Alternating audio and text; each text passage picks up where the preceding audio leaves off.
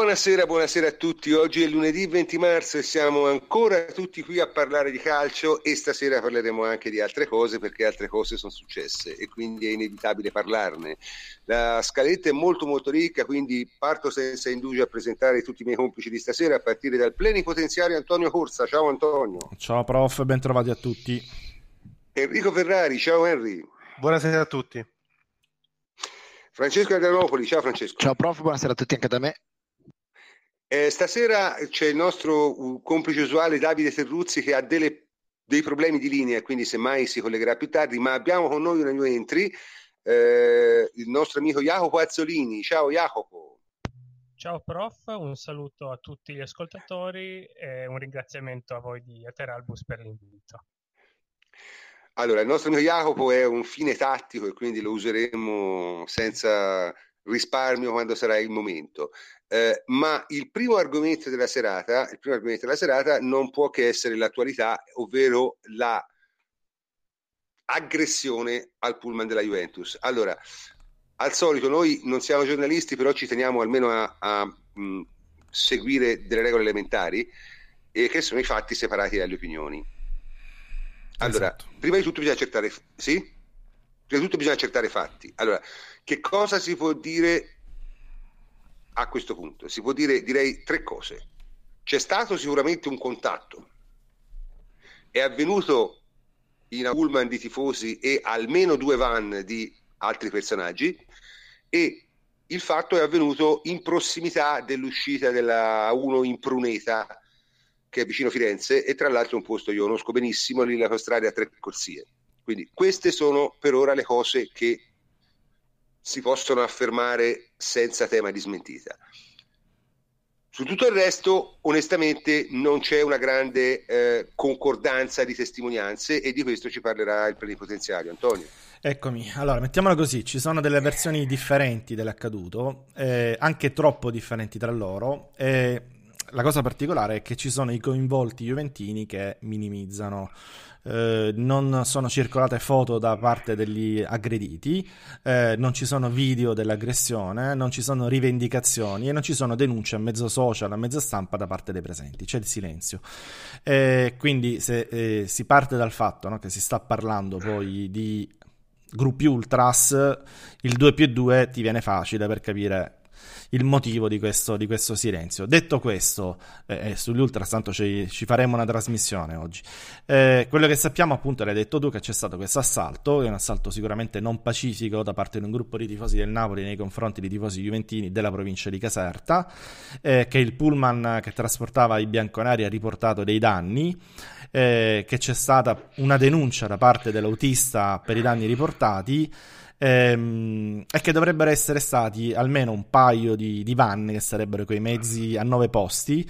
Ehm, e questa diciamo è la cronaca eh, coinvolti e questa è la, la cronaca certa. Dopodiché sì va, va, anche detto che ci sono stati appunto dei rapporti della polizia ci sono stati dei fermi c'è stata tutta una serie di cose anche che, ci sono dei fe- sicuramente ci sono dei fermi abbiamo... che sono nel vaglio ora della Digos ci sono del c'è una, una intervista che è stata fatta da, da un sito del napolista che eh, alla pol stra- eh, della stradale, alla polizia stradale che eh, parla di eh, una eh, aggressione con, delle, con i bastoni delle, ehm, delle bandiere, quindi con dei mezzi di plastica, lancio di bottigliette, cose così.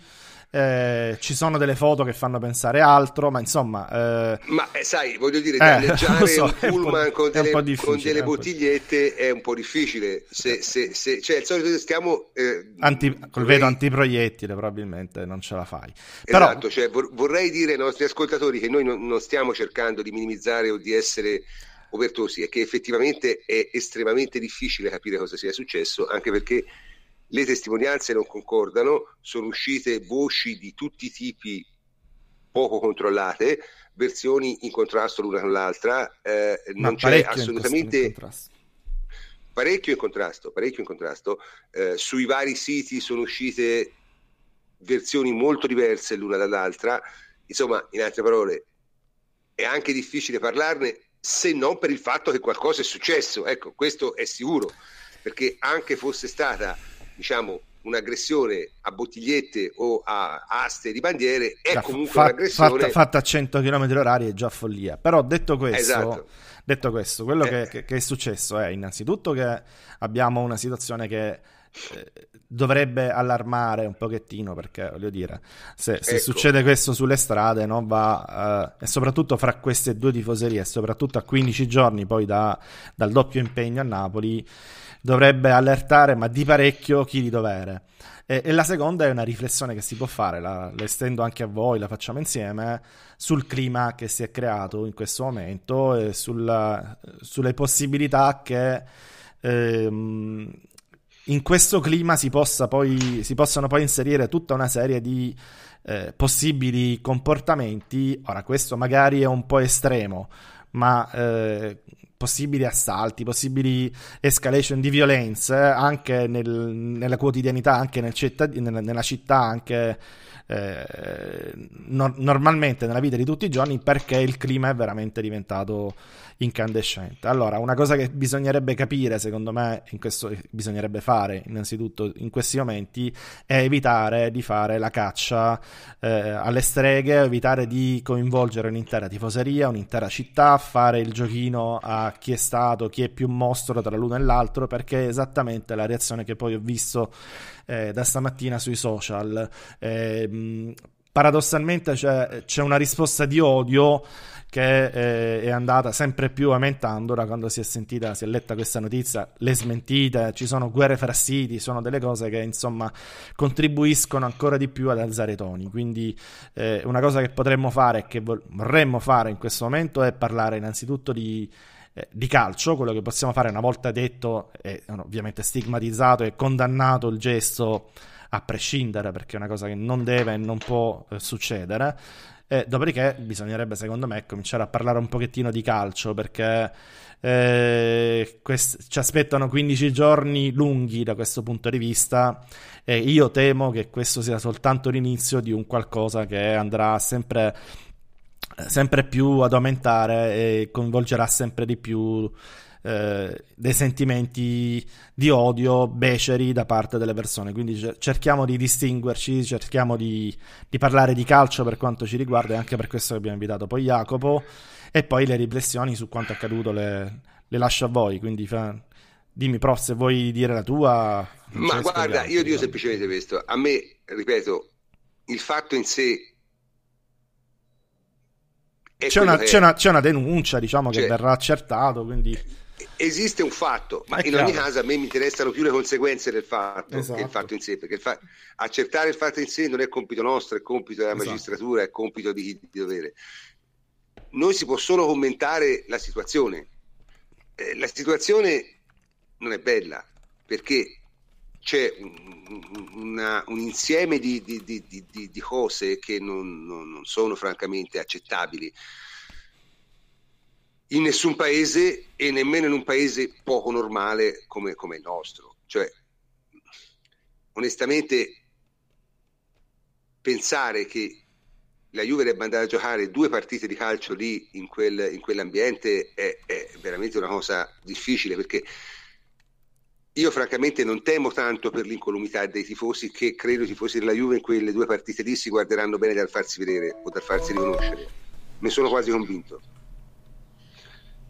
eh, ho qualche cosa, ho qualche cosa eh, verso l'incolumità dei giocatori. Cioè, quello francamente un po' mi preoccupa perché si sono viste scene non simpatiche a Napoli anche in situazioni più tranquille. Con una situazione carica così, francamente, qualche problema in più secondo me ci sarà.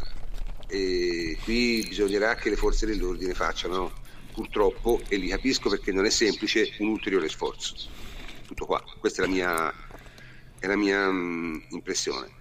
Eh, intanto invito però anche i nostri ascoltatori in chat a non andare fuori tema, eh.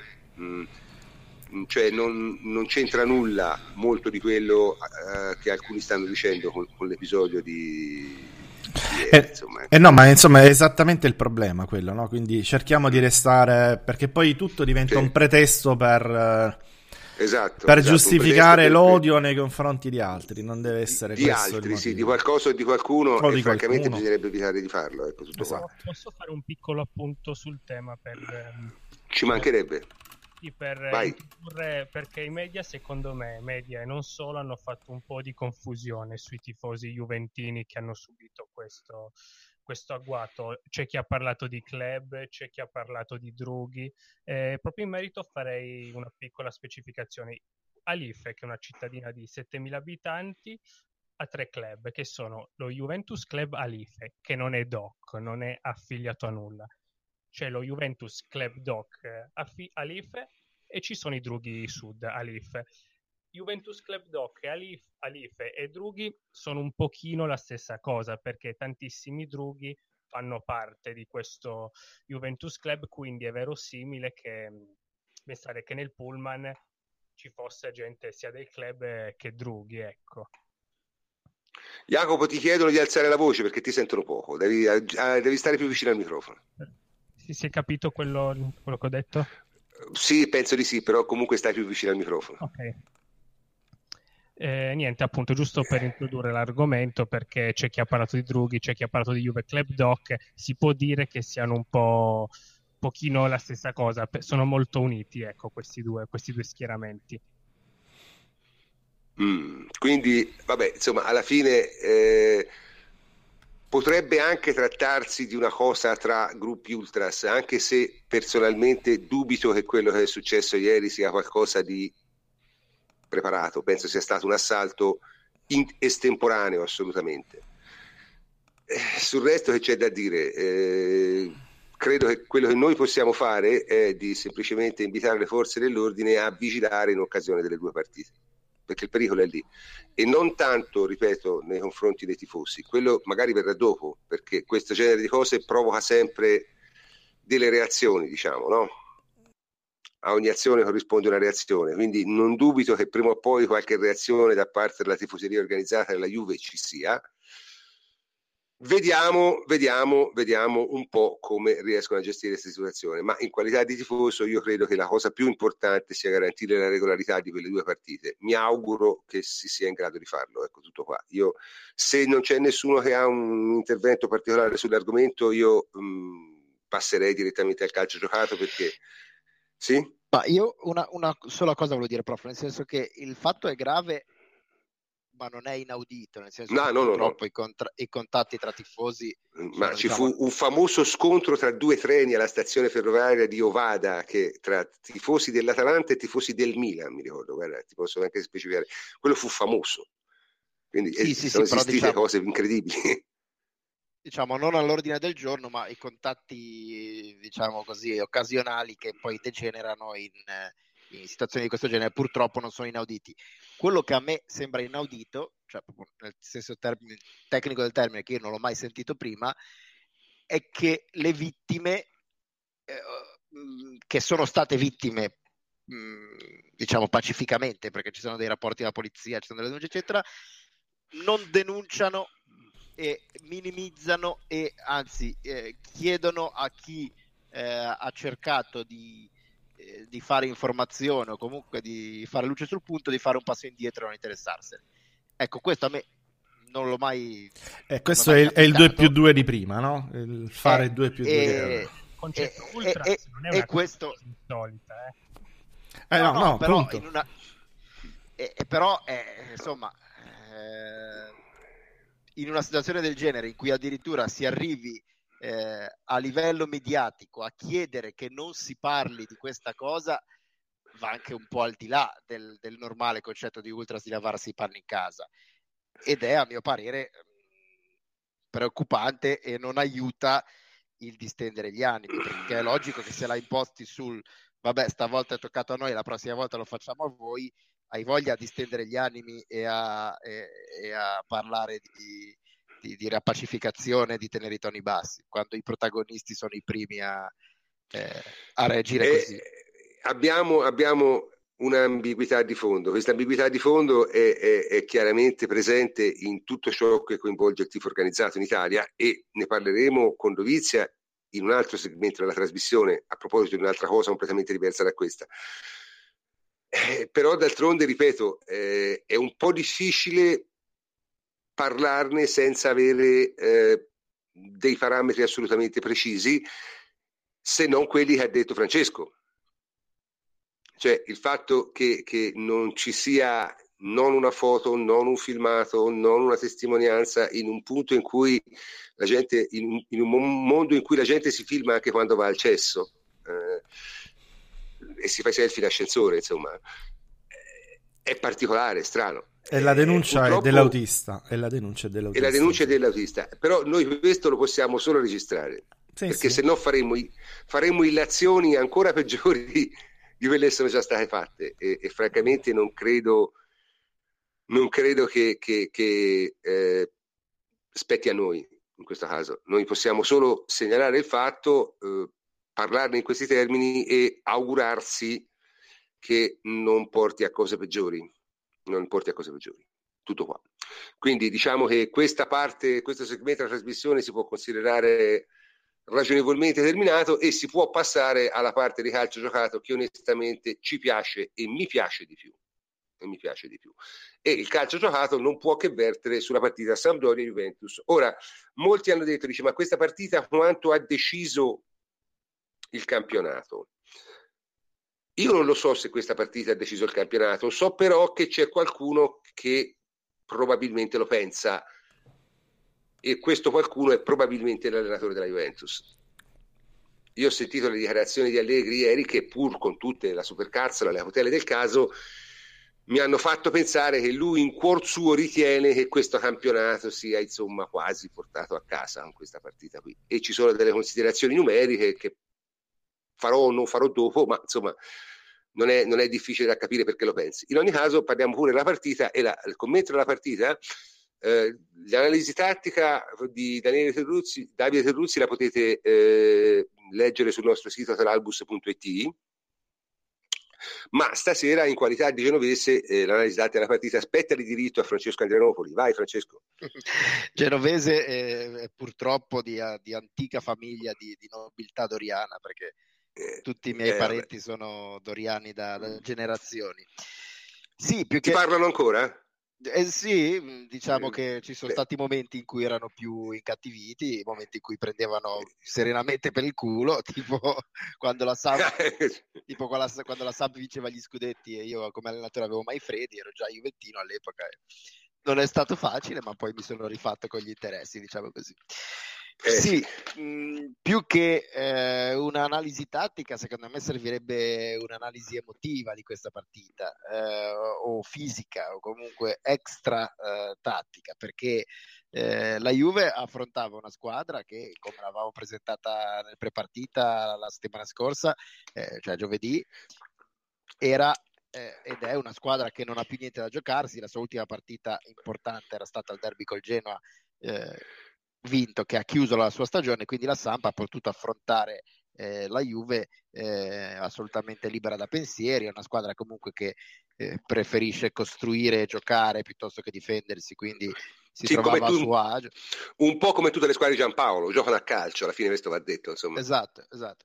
Giocano a calcio, ma rispetto a, ad altri momenti in cui magari ti giochi qualcosa, sei a rischio salvezza, eccetera, eccetera, giocando a calcio e, e in un clima spensierato, diciamo, e di festa, eh, ti viene anche meglio. Questo approccio spensierato ha lasciato alla Juve eh, un primo tempo di assoluto dominio perché il pressing alto veniva affrontato in maniera pulita, uscendo bene eh, dalla difesa. Eh, Dybala dava dei, sempre un buon, diciamo, buono spazio per i compagni per farsi trovare libero la ricezione e la Juve ha segnato quasi subito, ha avuto almeno due o tre occasioni nitide, eh, molto nitide per eh, mettere a posto il risultato. Non lo ha fatto, eh, ma gliene ha incolto perché poi nel secondo tempo vuoi un po' di appagamento, eh, vuoi un po' di stanchezza fisica, vuoi errori dei singoli, soprattutto dei, dei più giovani, eh, e l'assenza di Dybala che è sempre più cruciale in questo ruolo di, di raccordo tra, tra quello, le trame dei centrocampisti e poi il fatto di portare il pallone in altra metà campo ha fatto sì che il secondo tempo fosse di qualità nettamente inferiore e si sia ridotto a 45 minuti di, di grande sofferenza. Eh, ci sta, non si può dominare ogni partita. Eh, se si fosse riusciti a fare un, uno di quei tanti golletti che abbiamo sfiorato nel primo tempo, il secondo sarebbe stata una passeggiata, così non è stato. Però comunque eh, la Juve ha dimostrato la sua caratteristica principale, cioè questa eh, notevole resilienza che le ha permesso di, di, portare a casa una partita che pure dava brutte sensazioni a tanti, perché eh, ho sentito molti, molti amici e molti colleghi di tifo dire questa è stata una sofferenza questo secondo tempo più di molte altre. Ma io francamente guardandolo non, non ho, non ho questa impressione, avendo visto il secondo tempo chiaramente solo in tv e avendolo poi riguardato. Sì, la Juve ha sicuramente giocato meno bene, ma la Samp non ha fatto quasi nulla.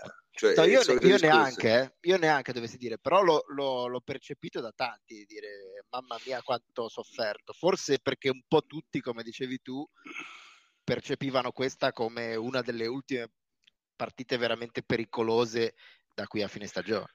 Invece sì, credo... insomma, sì, dimmi, dimmi.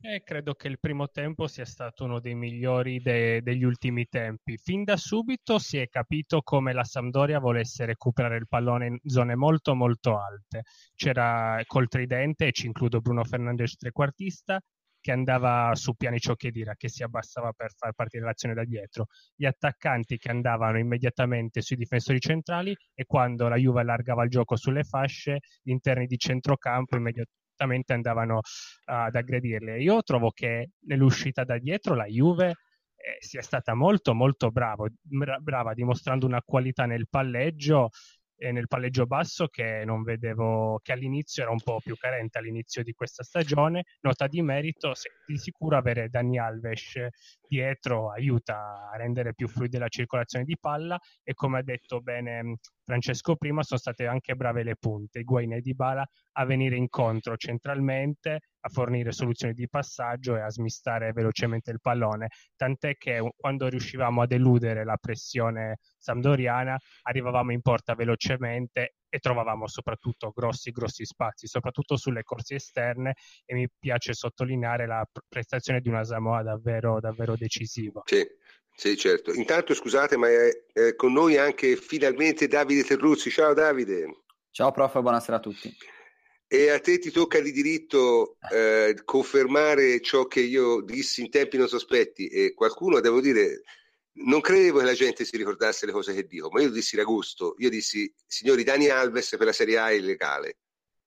Ha eh. avuto i suoi problemi, ha avuto i suoi problemi di ambientamento, ma la partita il primo tempo specialmente di, di, di, ieri, insomma, secondo me si è visto che è un giocatore veramente di un'altra categoria rispetto a molti, molti interpreti del ruolo nel campionato italiano, quasi tutti. Non trovi anche te? Sì, sì e infatti non viene capito, perché in tanti, eh. boh, non so che cosa si aspettassero da Daniele, cioè è un giocatore unico, eccezionale nella, nelle capacità tecniche che ha per uscire dal palleggio, ma anche quelle tattiche, perché comunque i dialoghi che si sono visti sulla destra sono stati notevoli e poi dopo è anche un buon difensore. Mi ha sorpreso relativamente perché più va avanti nella condizione, più chiaramente eh, entra in forma la, la, velocità anche a difendere in campo aperto. Quindi è un signor giocatore, lo dicevamo anche settimana scorsa, non è venuto certamente la Juventus per svernare un giocatore dalle caratteristiche che sono fondamentali contro squadre come la Sandoria che, che vengono a pressarti perché i suoi, la, i suoi passaggi in diagonali e i suoi palleggi con Quadrado e con Dybala hanno permesso per tanto tempo di superare e arginare il pressing. Sì, quindi insomma, francamente, io ripeto, io si possono avere molte impressioni da questa partita, però io questa grande impressione di sofferenza del secondo tempo non, lo, non l'ho avuta, ho avuto invece l'impressione di una Juve che ha giocato piuttosto male, nel senso ha perso molti collegamenti, ha un po' scazzato, forse erano un po' stanchi, ma francamente la sofferenza, ma, cioè, prof, Sampdoria... Sì, sì, avanti. Prof, eh, sì, io, l'impressione che ho avuto io a me ha ricordato la Juve dell'anno scorso, cioè è stata una delle par- cioè, le partite che non riesci a sbloccare, cioè ad andare mh, mm, a, col doppio vantaggio subito, eh, cosa che ci è capitata più volte quest'anno, e magari hai un po' di di sofferenza nel senso che non riesci nel secondo tempo a costruire molto nella fase offensiva. Uh, la Juve dell'anno scorso faceva il gol e poi era impossibile segnargli. Eh, quest- questa partita a me ha ricordato la Juve dell'anno scorso. Uh, seppur con uno sviluppo tattico completamente diverso, con, uh, ovviamente, ma il, la, la, gestione anche emotiva della gara mi è sembrata, a me ha ricordato la Juve mm, dell'anno scorso e anche di, di due anni fa.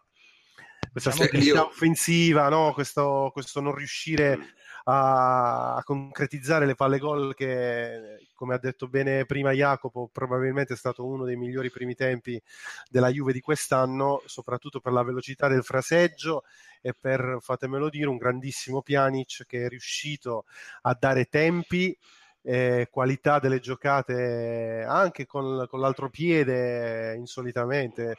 Eh, ha usato tantissimo il sinistro perché gli serviva, cioè sta iniziando ad imparare probabilmente quello che diceva Allegri e su questo molti devono fare mea, cul- mea culpa, me compreso, che probabilmente fra qualche tempo eh, Pjanic sarà un grande, un grande mediano davanti alla difesa. Probabilmente sì, ma d'altronde giustamente eh, chi fa l'allenatore agli alti livelli probabilmente ha più condizioni di noi. Eh, io sono rimasto impressionato di una cosa, allora, io vi confesso che nel, negli ultimi cinque minuti della partita mi sono dovuto allontanare, non l'ho visto in diretta perché, vabbè, so, per motivi personali. E, e ho sentito dire grande occasione per la Sampdoria nel recupero, poi andare a vedere gli highlights, cioè colpo di testa centrale alto di 4 metri, ma che è un'occasione gol quella? Sì, diciamo che su azione manovrata non abbiamo rischiato pressoché nulla. Gli unici occasioni un po' insidiose sono state nelle transizioni loro, quando soprattutto Quagliarella è andato bene ad aggredire la profondità. La Sampdoria è molto verticale e Barzagli non sempre l'ha tenuto nelle eh. di modi. Secondo me è da Andrea Barzagli che provengono forse le note meno buone della partita. Non so se siete d'accordo. Sì, sì, no, ma Barzagli, l'avevamo già detto anche nell'altra trasmissione, eh, sta attraversando un periodo no, non felice. Se questo sia il segnale purtroppo di, di un'inevitabile fine carriera oppure sia un periodo di appannamento, lo vedremo alla lunga.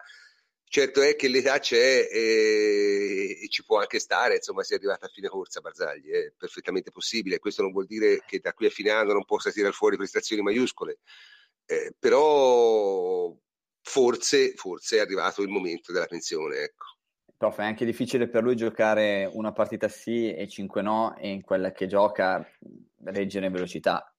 Sì, sì, è vero. In campo aperto, perché poi dopo nel secondo tempo Barzagli, quando la, dif- quando la Juve si è difesa nella propria area di rigore, è stato il solito Barzagli. Cioè sì, però Davide nel primo tempo non solo in velocità, anche in situazioni sulla carta un pochino agevoli, soprattutto all'inizio quando era in vantaggio su Quagliarelle, si è fatto un po' fregare come non gli vedevo fare da tempo. Insomma, però cioè... Jacopo lì ha proprio spostato la palla in velocità. Quella è una classica situazione in cui è la reattività e la velocità che fa la differenza e lui in questo momento non ce l'ha. Ha proprio spostato la palla e lui è rimasto lì sul posto. È quello che ti fa dire che Barzagli può essere che sia vicino alla fine sono queste le situazioni quando tu sei in campo aperto l'altro ti punta in velocità e parti da fermo l'altro ti va via e chiaramente tu sei in difficoltà fisica. Eh, c'è da dire, c'è da dire io, sono, io, sono, abbastanza d'accordo con Davide anche perché eh, secondo me non è questa la partita per valutare Barzagli cioè ce lo sta, la valutazione ce la sta mettendo sotto il naso Allegri che lo sta usando diciamo come tappabuchi, una volta us- l'ha usato centrodestra, un'altra volta terzino, adesso l'ha messo centrale di sinistra. sinistra, di sinistra e, sì. e quindi de- quando tu devi difendere col piede che non è tuo, devi avere... Cioè lì, e lì gli è andato via sul sinistro due volte Quagliarella, e, e, come dice bene Jacopo. E quindi probabilmente Allegri ha capito e Barzagli non lo aiuta il fatto di giocare poco e quindi di non giocare nel suo solito sistema a tre come ha fatto non so quante partite consecutivamente, non so se vi ricordate, certo. non usciva mai, quindi questo non lo aiuta e probabilmente però è anche un uh, deperimento fisico lo ha, lo ha avuto.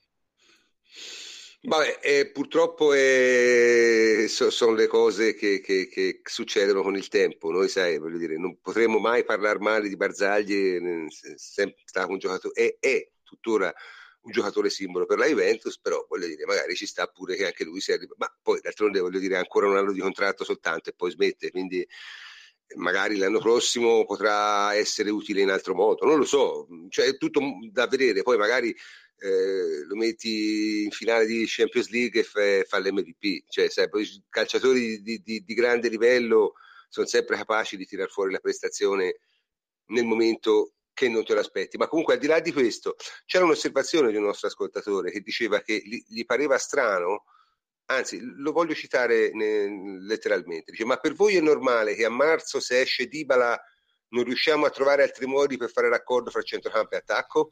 Beh, non so se avete sentito Allegri che nel post gara ha detto una cosa abbastanza importante, che Dybala è unico per eh, le sue caratteristiche nel 4-4-2 e che in futuro quando mancherà speriamo di no ovviamente, non è da escludere un ritorno al centrocampo a 3. Sì, eh, ieri la mancanza si è vista, si è, si è notata subito, insomma, no? del, del, tipo di, di, di, di... Ma d'altronde il solito discorso, io poi so, sono, sono, anche cose che non capirò mai, nel senso è chiaro che se te trovi un, una cosa che funziona con determinati interpreti, è chiaro che se te cambi gli interpreti eh, la cosa non è detto che funzioni uguale. Cioè io all'idea dice esiste uno schema e uno cambia le, le figurine e lo schema rimane uguale, no. È chiaro che il 4-2-3-1, come lo sta facendo l'evento in questo momento, ha bisogno di un giocatore come Dybala, altrimenti non ti viene. Cioè, è, è normale che sia così. Cioè, Sintetizzando, non... io definirei Dybala proprio la punta di raccordo per eccellenza. Per eccellenza, sì, è vero. È vero eh, perlomeno è quello il suo ruolo in questo momento. Cioè, voi, Francesco, te che ne pensi? Hai qualcosa da dire sull'argomento? Ma sì, io penso che la risposta all'ascoltatore sia molto semplice. Sì, certo che è normale, perché eh, se hai un giocatore dalle caratteristiche particolari come Dybala, eh, inserito in un contesto particolare come lo schema della Juve, in cui non c'è simmetria eh, e a giocatori teoricamente eh, in ruoli simili vengono chiesti compiti molto molto diversi, è logico che quando tu hai uno schema atipico e un giocatore atipico, nel momento in cui ti viene a mancare quel giocatore, eh, tutto il gioco ne risente. Poi, diciamo, ieri questo, questo aspetto è stato aggravato dal fatto che comunque eh, la Juve aveva altri, altri problemi, soprattutto dal punto di vista dell'intensità, del, del coinvolgimento, diciamo così, emotivo nella gara che non era al massimo, della stanchezza eh, fisica dopo un periodo comunque intenso e la stanchezza mentale delle partite che, che, arriveranno, che sono tutti elementi da tenere in considerazione. Quindi sì, secondo me è normale che la Juve ieri perso Dybala abbia perso molto la sua coesione. Il concetto è che eh, cioè, più che guardare eh, oddio cosa facciamo se non c'è Dybala, bisogna pensare eh, fortunatamente Dybala per la maggior parte delle partite ce l'abbiamo e quindi prendiamolo così com'è e, e ben venga. È logico che, come dice Allegri, se dovessimo trovarci in situazioni decisive a fare a meno di Dybala, forse queste partite ci insegnano anche che piuttosto che fare un cambio ruolo per ruolo, può essere più utile fare proprio un cambio tattico complessivo. Sì, certo. ma poi, prof, tra Vai, ieri è stata la, eh, l'occasione ennesima in cui si è, si è visto che eh, Allegri vuole dare spazio e fiducia a Piazza, cioè lo vuole far giocare. Perché ci stava già a passare a 4-3-3, comunque eri in vantaggio, potevi mettere un uomo in più copertura, un mediano, potevi mettere l'Emina. Eh, però in questo momento, eh, nelle ultime tre settimane, sta dando fiducia a Piazza che alterna buone prestazioni ad altre e anche all'interno della stessa partita dei buoni momenti e altri meno buoni e quindi penso che sia giusto in questo particolare momento della stagione eh, testare Piazza e dargli l'opportunità di crescere. Ok, Bene, mi sembra che abbiamo parlato abbondantemente della partita per tutto quello che c'era da dire. Eh, di... Posso fare un ultimissimo? Certo, certo, certo.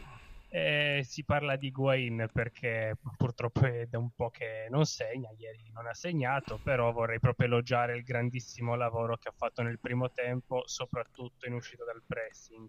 Si è abbassato eh, si è abbassato centralmente proprio per andare incontro al pallone e il gol è nato proprio, proprio da lui quando si è abbassato centralmente ha smistato immediatamente palla sull'esterno insomma anche quando non segna molti non lo credevano possibile all'inizio della stagione ma si fa comunque sempre apprezzare per un lavoro gigantesco ma sai, l'idea che Higuain fosse una punta pura è un'idea bizzarra e, e dipende no, solo dal no, fatto... Purtroppo. Eh vabbè, ma perché la gente non vede mai, cioè Higuain non è che è venuto direttamente al Napoli da, che ne so, da, dalla Dinamo Zagabria, cioè, ha giocato anni nel Real Madrid, bastava guardare qualche partita, ma queste sono cose che in Italia si sa che insomma, fanno solo un po' di pazzi fanatici come noi e si guardano le partite degli altri campionati, gli altri figurati, insomma. Quindi è normale che sia così. Eh, Higuain è sempre stato un giocatore di movimento, di raccordo, di, di, di, di una punta, diciamo, quasi una seconda punta più che una prima punta. Poi si è scoperto, diciamo, super bomber al Napoli, ma non è proprio il suo ruolo principale, secondo me. Comunque, della partita abbiamo parlato, direi di passare al prossimo argomento in scaletta, che è un'altra cosa extracalcio e no, non bella, francamente, da, da, di cui parlare, eh, ed è il famoso riferimento che si è beccato eh, Andrea Agnelli insieme a altri dirigenti della Juve per una faccenda diciamo abbastanza particolare. Ora, questa faccenda è talmente particolare che io non oso nemmeno introdurla e lascio sicuramente la parola Antonio Corsa che ci saprà dire le cose. Allora, prof, io farei così. Eh, facciamo che io vi racconto un po' la vicenda, questa volta un po' più dettagliatamente mm. della volta precedente, perché tanta gente oggi ci sentirà nello specifico proprio per questa parte. E magari è poco informata, ha un sacco di domande cui cercheremo di dare delle risposte. E poi farei intervenire, eh, intervenire Francesco subito dopo per spiegare innanzitutto cosa rischi la Juventus sportivamente, quindi multe, punti, ci retrocedono, eccetera. E, e poi per sì, spiegare. Eh, la miglior difesa possibile da... Non lo dire neanche per scherzo, per favore. no, va bene, va bene, va bene. Niente retrocessione e poi per spiegare la miglior difesa possibile da adottare e infine, se lo, se, se lo vorrete, aprire un dibattito con tutti voi più a 360 gradi sull'operato della Juve e di Pecoraro, che è appunto arrivato ad accostare ad Andrea Agnelli la parola andrangheta, che è un accostamento eh, abbastanza infamante, respinto con forza... Eh, e che secondo me è il vero punto poi di tutta questa vicenda, perché se c'è da ammettere delle responsabilità le si ammettono e la Juventus tante le ha ammesse, se c'è da pagare altre no, se c'è da pagare si paga, ma quell'accusa lì rischia, quella di, di, di aver collaborato con l'andrangheta, rischia di diventare indelebile, specie perché già ha iniziato a fare il giro dei giornali internazionali, oggi leggevo qualcosa, insomma, eh, lo sputtanamento rischia di diventare qualcosa di veramente grande. Quindi comincio subito così non perdiamo tempo con il racconto eh, racconto che si basa sulle audizioni in commissione antimafia e su vari articoli letti che riportavano alcuni passaggi delle 7000 passapagine che racchiudono l'inchiesta Alto Piemonte ed altre indagini che poi eh, collegate sono confluite comunque in quell'inchiesta lì.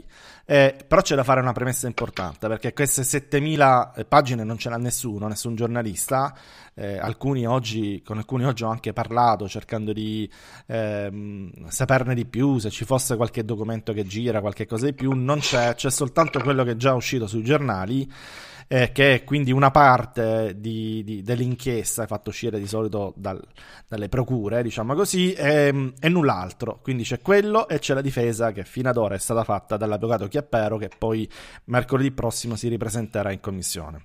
Quindi la storia sì, da quanto... Va, va, detto che per ora non c'è stato, cioè nel senso la commissione antimafia non è un tribunale, eh? quindi no, no, ehm, no, no, bisogna stare un po' attenti insomma anche a come Almeno si... l'intento dichiarato è quello di capire l'argomento per poter poter intervenire le, a livello legislativo con delle sì, leggi ma poi soprattutto non ha le prerogative di un tribunale cioè è la cosa no, c'è, c'è, già, c'è già ci, diciamo che ci sono già dei tribunali che stanno lavorando sulla, quindi non se ne sente la necessità mm. di un terzo. Comunque la storia perché secondo me dovremmo partire proprio da, dalla storia per cercare di inquadrare bene la situazione e capire poi eventualmente quali siano le responsabilità vere della Juventus o meno.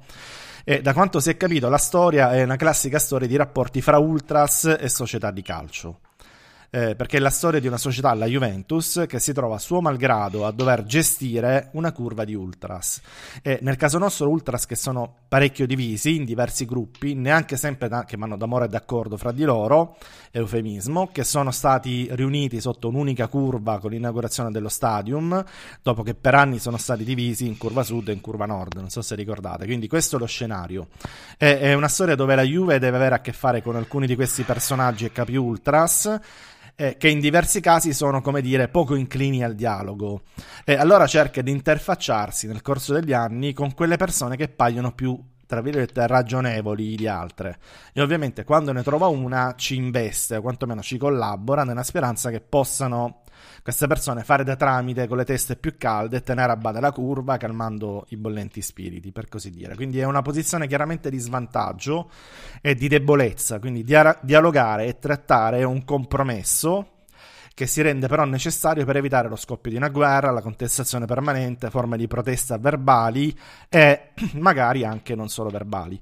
Però su questo punto poi ci torna Fleccio perché credo che la difesa della Juve si basa, o meglio si dovrebbe basare proprio su questo concetto qui. Ehm, una di queste figure da tramite, comunque per tornare alla storia, era Raffaele Bucci, detto Ciccio.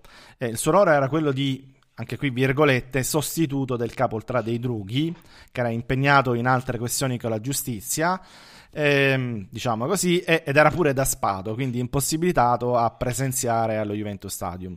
Eh, era il capo dei drughi in pectore, quindi diciamo così, questo ciccio, se vogliamo usare questa, questa, questa figura, questo modo di dire. Quindi eh, era una figura decisamente più morbida del reale capo dei drughi, eh, almeno per la Juventus, per parlarci, riusciva a tenere calmi i suoi, si sapeva rapportare con la Juve, insomma eh, la Juve a un certo punto decide di investirci perché con lui letteralmente si poteva parlare.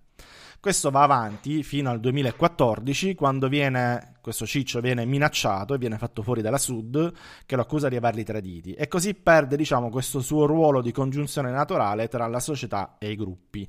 Ed è in questo periodo che si inserisce un'altra figura, questo Rocco Dominello, che è la figura chiave poi di questa inchiesta. Vogliamo, vogliamo anche dire che fine ha fatto Ciccio, sì.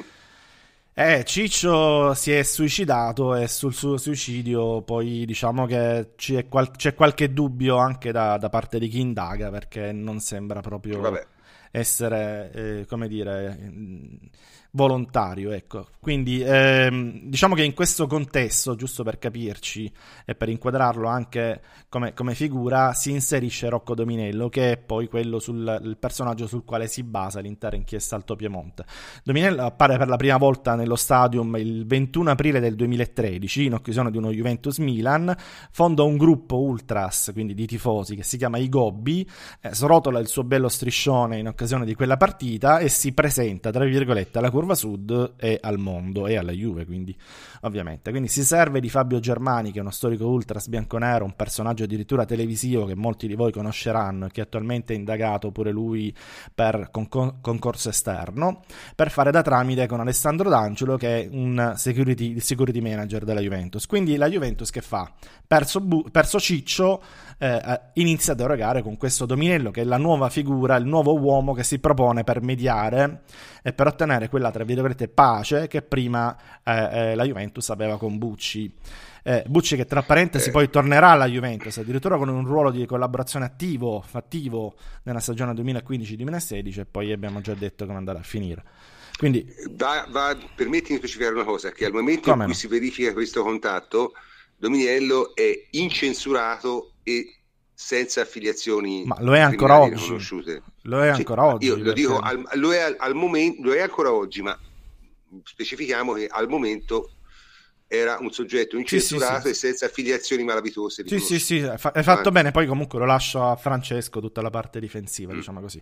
Quindi quel, cosa succede? Abbiamo detto che c'è questa nuova figura di Dominello che si, da, da, si fa, da, fa, da, tramite. Quindi, secondo l'accusa, succede che Dominello e i calabresi, ehm, diciamo che questi calabresi sono interessati al business dei biglietti e li usano per fare la cresta, quindi bagarinaggio eh, classico.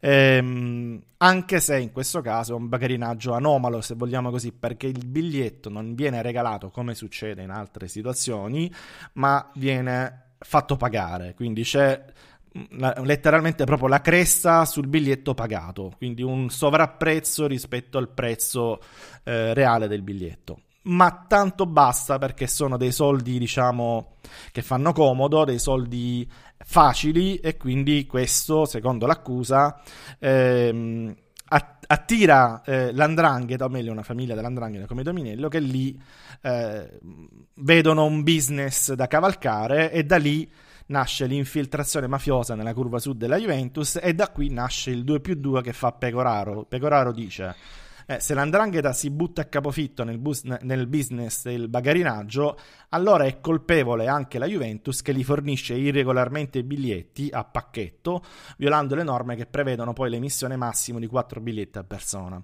E quindi da qui i deferimenti e tutto il resto che già conoscete. E da qui l'accusa infamante poi di Pecoraro per Agnelli non solo di aver avuto a che fare con questi personaggi, ma anche di averci collaborato e di non aver fatto poi nulla per impedire quanto successo. Ovviamente la difesa di Agnelli lo avrete sentito tutti, eh, ci ho fatto anche una conferenza stampa nel frattempo fra le due trasmissioni, fra l'ultima e questa, è quella di non aver mai incontrato Dominello, di non aver idea di chi fosse, proprio letteralmente, eh, sto Dominello, di non aver mai gestito in prima persona queste vicende, anche questo è importante, se non l'ordinaria amministrazione, ovvero gli incontri annuali con i rappresentanti dei gruppi, dei club doc, dei members, eccetera, nei quali Dominello eh, non risulta neanche essere presente e anche fosse comunque non era certo per farci degli affari, no?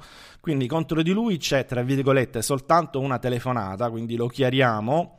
Eh, questa telefonata è fra Dominello e un amico, in cui Dominello racconta eh, di un incontro avuto con Agnelli, Agnelli che è venuto a conoscenza di questa intercettazione, poi intercettato a sua volta eh, parla con D'Angelo, il security manager, di questo presunto incontro, ci pensa, prova a fare un po' di mente locale eh, e poi lo smentisce categoricamente, categoricamente, più volte, cerca di ricordare in tutti i modi se davvero no, eh, possa essere accaduto questo incontro e lui è convinto di no e sarà convinto di no e, e lo è soprattutto eh, per il contenuto di quella telefonata, ovvero per quello che Dominello racconta avrebbe ottenuto da Agnelli. Agnelli nega, dice no, è impossibile, è impossibile proprio, ma che, che stiamo, di che stiamo parlando? È proprio impossibile che io abbia mai potuto incontrare addirittura fare queste cose qui, lo dice cinque volte e oltre a questa telefonata, questa intercettazione, poi diciamo che continua a negarlo, l'ha negato via Twitter, ehm, l'ha negato via conferenza stampa e insomma la, lo andrà a negare di persona sia davanti alla giustizia sportiva che alla commissione d'inchiesta eh, sulle mafie. Quindi questa è a grande linea la storia storia, quindi ora lascerei a Francesco che eh, mi, mi, pare sì, non sia posso, convintissimo posso fare, poi. Se posso fare due osservazioni prima ah, di dare no, Francesco. Vai. Dunque, la prima osservazione è questa. È chiaro che il fatto in sé che Agnelli neghi significa relativamente, significa molto di più se si mette in contesto alla specificità della situazione.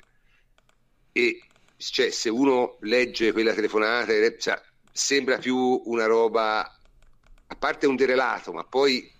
Eh già basterebbe. Sembra, eh? la, sembra la classica millantata. Eh, eh, cioè, come altre volte abbiamo visto. Ma il derelato già dovrebbe, ba- già dovrebbe, bastare comunque il derelato. Eh? Cioè, eh, se sì, stiamo a fare le cose... Ma per la giustizia... Ma per, per qualsiasi, giusti- ma per, quals- sì. per, qualsiasi, anche per quella sportiva. Eh? Però. Comunque, in ogni caso, l'altra cosa da dire è che, e questo va detto subito, tanto per chiarire quali sono i termini della questione, che pensare che la Procura federale sportiva sia un organo di giustizia è un errore. La Procura federale è un organo politico. Come organo politico si muove seguendo degli indirizzi politici, eh, non con fine di giustizia, non l'ha mai fatto. Noi di questo abbiamo piena contezza e piena esperienza. Eh, Pecoraro è un uomo di Lotito, notoriamente. Cioè, mh, mm, si possono anche trarre delle conclusioni di questo tipo. Nel senso, è una mossa chiaramente politica eh, per, dovuta a un certo cambiamento equilibri al vertice della Lega. Uno la può leggere così, secondo me. E se la legge così, dal punto di vista delle motivazioni, non sbaglia tanto. Poi ovviamente c'è tutta la parte difensiva che, per cui lascio la parola a Fletch. Vai Francesco.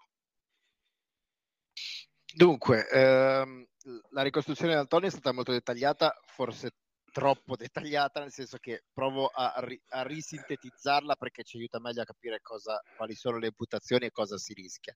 Allora, c'è questa eh, inchiesta giudiziaria dal 2014 in cui si accerta eh, fuori di ogni dubbio la presenza di eh, infiltrazioni criminose pesanti all'interno della curva da Juve come all'interno di altre curve, ma questa è quella in cui era indagato e questo è quello che hanno trovato.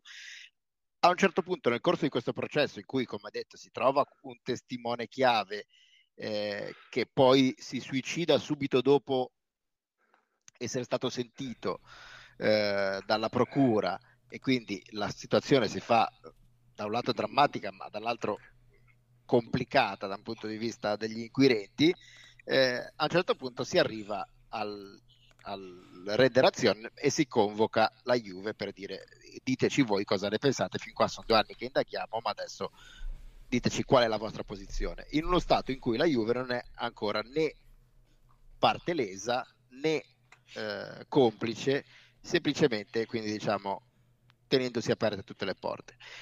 In questa audizione la Juve si difende in modo evidentemente convincente per la procura perché dice no, noi, è vero che noi abbiamo dovuto uh, fare un trattamento di favore nei confronti dei vari gruppi ultras eh, concedendo a loro eh, diciamo una specie di prelazione irrituale sulla vendita di alcuni biglietti ma l'abbiamo fatto a comunque vendendoglieli e non regalandoglieli, come avveniva in passato e in particolare nell'era Moggi, non dimentichiamocelo mai. Ma come avviene e, in presente in, in, in parecchie squadre molte, italiane. E come avviene da molte altre parti. Quindi A, uh, vendendoglieli e non regalandoglieli, e B, comunque a, diciamo, a, a fronte del ricatto di questi ultras che altrimenti ci avrebbero causato problemi, squalifiche del campo e quant'altro. Questa risposta è ovviamente soddisfacente per la Procura nazionale, che infatti stralcia la posizione della Juve e non, non, le, non le imputa alcuna responsabilità penale, però con questa risposta tu automaticamente ti condanni nel giudizio sportivo, perché per l'articolo 12 del codice di giustizia sportiva tu non puoi avere un rapporto privilegiato con gli ultras. Quindi questo fatto, la Juve, diciamo, nella sua difesa più importante nel processo penale, si autoaccusa nel processo sportivo. Quindi da lì, per, fin qui diciamo non c'è nulla di strano e sono tutti atti dovuti e la Procura federale doveva deferire la Juve per violazione dell'articolo 12 esatto. perché la Juve era Ma non è, non è neanche con, eh, infatti, non è neanche contestato poi dalla Juventus. Esatto, e quindi cosa succede? L'articolo 12 comporta una sanzione eh, fino a 50.000 euro e una punizione per tutti i singoli dirigenti che ne sono stati responsabili fino all'inibizione per vari mesi. E al momento le voci che corrono parlano di circa tre mesi di inibizione come, eh, come diciamo così, pena probabile per questo comportamento. E fin qua ci siamo, nel senso sono tutti atti dovuti. La parte che stona è quando eh, nel deferimento si inserisce l'inciso sulla criminalità organizzata che da un lato è superfluo perché non serve eh, riferimento alla criminalità organizzata per eh, punire la Juve dal punto della giustizia sportiva perché la Juve il problema è di biglietti è... il problema è di biglietti se... no? esatto se anche non ci fosse la criminalità organizzata la Juve sarebbe comunque colpevole di violazione dell'articolo anche, anche a darla a persone incensurate ne dai 6 se comunque teoricamente esatto, in... esatto, esatto. esatto. e dall'altro però è, eh, è, è, diciamo fastidioso perché eh, comporta eh, la, per la Juve la necessità di difendersi su una questione cioè, l'obbligo di difendersi su una questione che non è, non è trattabile e questo non è neanche sportiva se posso sì esatto ma, ma non è negoziabile cioè il discorso qual è? Se tu mi imputi degli illeciti sportivi, io posso difendermi o non difendermi, ma in linea di massima cercherò di patteggiare, fare quello che si chiama applicazione della pena su richiesta, perché alla fin fine io di aver commesso una violazione sportiva lo so esatto. e, e, non ha senso andare a impelagarmi in un processo sportivo. Se tu colori questo deferimento con delle considerazioni, eh, diciamo così, extra tecniche e che hanno soltanto uno scopo, eh, diciamo così, non so come dire, di spettacolarizzazione della vicenda. Perché Mm, è... Io Di direi diffamatorio. Di, di, di sputtanamento, Sì, sì. dai. Esatto. A quel punto non si può più patteggiare perché Non è più ricevibile, non è più ricevibile. adesso- Eh, esatto, perché è logico che la Juve un- una sanzione del genere l'avrebbe eh, assolutamente riconosciuta e patteggiata. In questo momento non lo può più fare perché non può patteggiare una chiusa di eh, connivenza con la collaborato con la criminalità. sì. Quindi questo- questa è la parte, diciamo così, eh, introduttiva della, della questione. Posso interromperti un attimo? Cioè, Vai, vorrei chiarire vai. una cosa bene ai nostri ascoltatori. Allora, come, come ha detto giustamente Francesco, diciamo, la, la pronuncia eh, della procura che annuncia diciamo, le motivazioni diciamo, del, del deferimento sono divise in due parti sostanzialmente. C'è una parte tecnica che è quella che ha espresso giustamente Flescio e, e- e che deriva dal fatto che te non puoi vendere più di quattro biglietti a una persona, sostanzialmente è quello. Se te ne vendi 6 o 60 è uguale. Esatto. In questo caso pare che siano circa 300. Quindi. Pare che siano 300, ma non cambia, cioè No, fossero cambia 60, 320, eh, l'infrazione è sempre quella. Ma e fossero, anche, fossero anche a noi sei oggi, no? Chiedessimo, Cambia nella, chiedessi nella io sei gradazione della biglietti non si potrebbe. Sì, cambia, sì, però insomma Ovviamente comunque... se sono 6 non ti danno 50.000 euro d'ammenda. Se sono No, 300, però- Sì, ecco. Sì, ma comunque insomma... No, è però non lo puoi fare uguale, diciamo. non lo puoi fare uguale. ecco. non, lo puoi fare lo stesso. non lo puoi fare lo stesso. Non solo, ma torno a ripeterlo, questa infrazione non dipende dal fatto che tu li abbia venduti a qualcuno forse colluso con l'andrangheta. Li Esatto. potevi vendere anche a, eh, A noi, a sette madri, a sette madri di famiglia e l'infrazione esisteva. E questa è la parte tecnica, sulla quale francamente c'è poco da capire. Cioè, sono cose che tutti fanno, se però eh, ti beccano, paghi e fine del discorso. È un po' come l'eccesso di velocità, no? Cioè, si sa che non puoi andare a 80 all'ora in un posto dove è a 50, la volta che ti beccano bestemmi e paghi. Eh, poi però c'è la parte politica. La parte politica della- della, diciamo, del deferimento, quella secondo me è piuttosto grave, perché quella è fatta esclusivamente per rompere i coglioni. Ed ha, secondo me, un fine politico evidente, che è quello di mettere una testa di cavallo eh, nel letto a qualcuno e fargli capire che insomma non è che tutte le mosse che sono state fatte per eh, arrivare a esautorare alcuni personaggi e possibilmente mettersi al loro posto o comunque insomma in ogni caso assumere un'influenza maggiore eh, sono andate a buon fine. Perché io ho sempre la procura anzi ho sempre il mio uomo in procura che volendo ti sputtana quando vuole. Ora l'idea di poter accusare un Agnelli perché ragazzi qui molti hanno pensato al 2006 ma non si rendono conto che la differenza fra accusare Moggi di qualsiasi cosa e accusare un Agnelli eh, ci corre quanto, cioè nel senso è una cosa di, di una dimensione totalmente diversa e lo dimostra anche il tipo di reazione che c'è stata. Cioè io francamente in un certo senso me l'attendevo la reazione di, di, di eh, Elkan, ma è stata veramente decisa. Cioè ha detto, traducendo dal, dal, dalla supercazzola standard, ha detto attenzione perché questa volta la Exor è dietro a tutto. Non ci riprovate. È chiaro? Questo ha detto Agnelli. E questo dovrebbe risolvere Elkan, e questo dovrebbe risolvere diciamo, la parte politica. Ora, sulla difesa tecnica ridò la parola a Francesco perché Sì, perché a questo punto, diciamo, la Juve ha questa, eh, questa voce di, di accusa che non si potrà levare, che è l'articolo 12. A questo articolo 12 è stata aggiunta anche la violazione dell'articolo 1 bis, cioè la violazione del- dei doveri di lealtà sportiva. Ora, questo ha preoccupato in molti perché si sono presi il codice di giustizia e hanno visto che con, l'ar- con l'articolo 1 la- si può arrivare fino a, a sanzioni draconiane. Però attenzione, non è un automatismo, nel senso che l'articolo 1 è quella che si chiama una norma di chiusura, cioè che viene eh, formulata in modo volutamente ampio ed esteso per permettere a da un lato di punire comportamenti che non sono eh, diciamo espressamente eh, catechizzati e, e, e, codificati nell'ordinamento e dall'altro da fungere diciamo da norma eh, aggravante generica qua per, per aumentare la punizione in casi particolarmente gravi e che esulano dai, dagli standard di, di, una, di, una, normale punizione. Quindi eh, la, la, violazione di un articolo 1 può essere eh, minima o massima e in questo caso mi permetto di dire con ragionevole certezza è minima, quindi se anche dovesse venire poi utilizzato l'articolo 1 non si arriverà alle massime conseguenze eh, che prevede. Faccio un esempio tipico, sarebbe dire che la, con l'articolo 1 si può arrivare fino a, alla, alla, penalizzazione di punti e quindi si ritorna al timore di risoluzione, eccetera, eccetera, è come dire che con un pugno si può arrivare all'ergastolo. È vero, se tu dai un pugno a uno e, e, e, tu sei alto due metri e quello è un ragazzino di 12 anni e muore, probabilmente ti daranno l'ergastolo.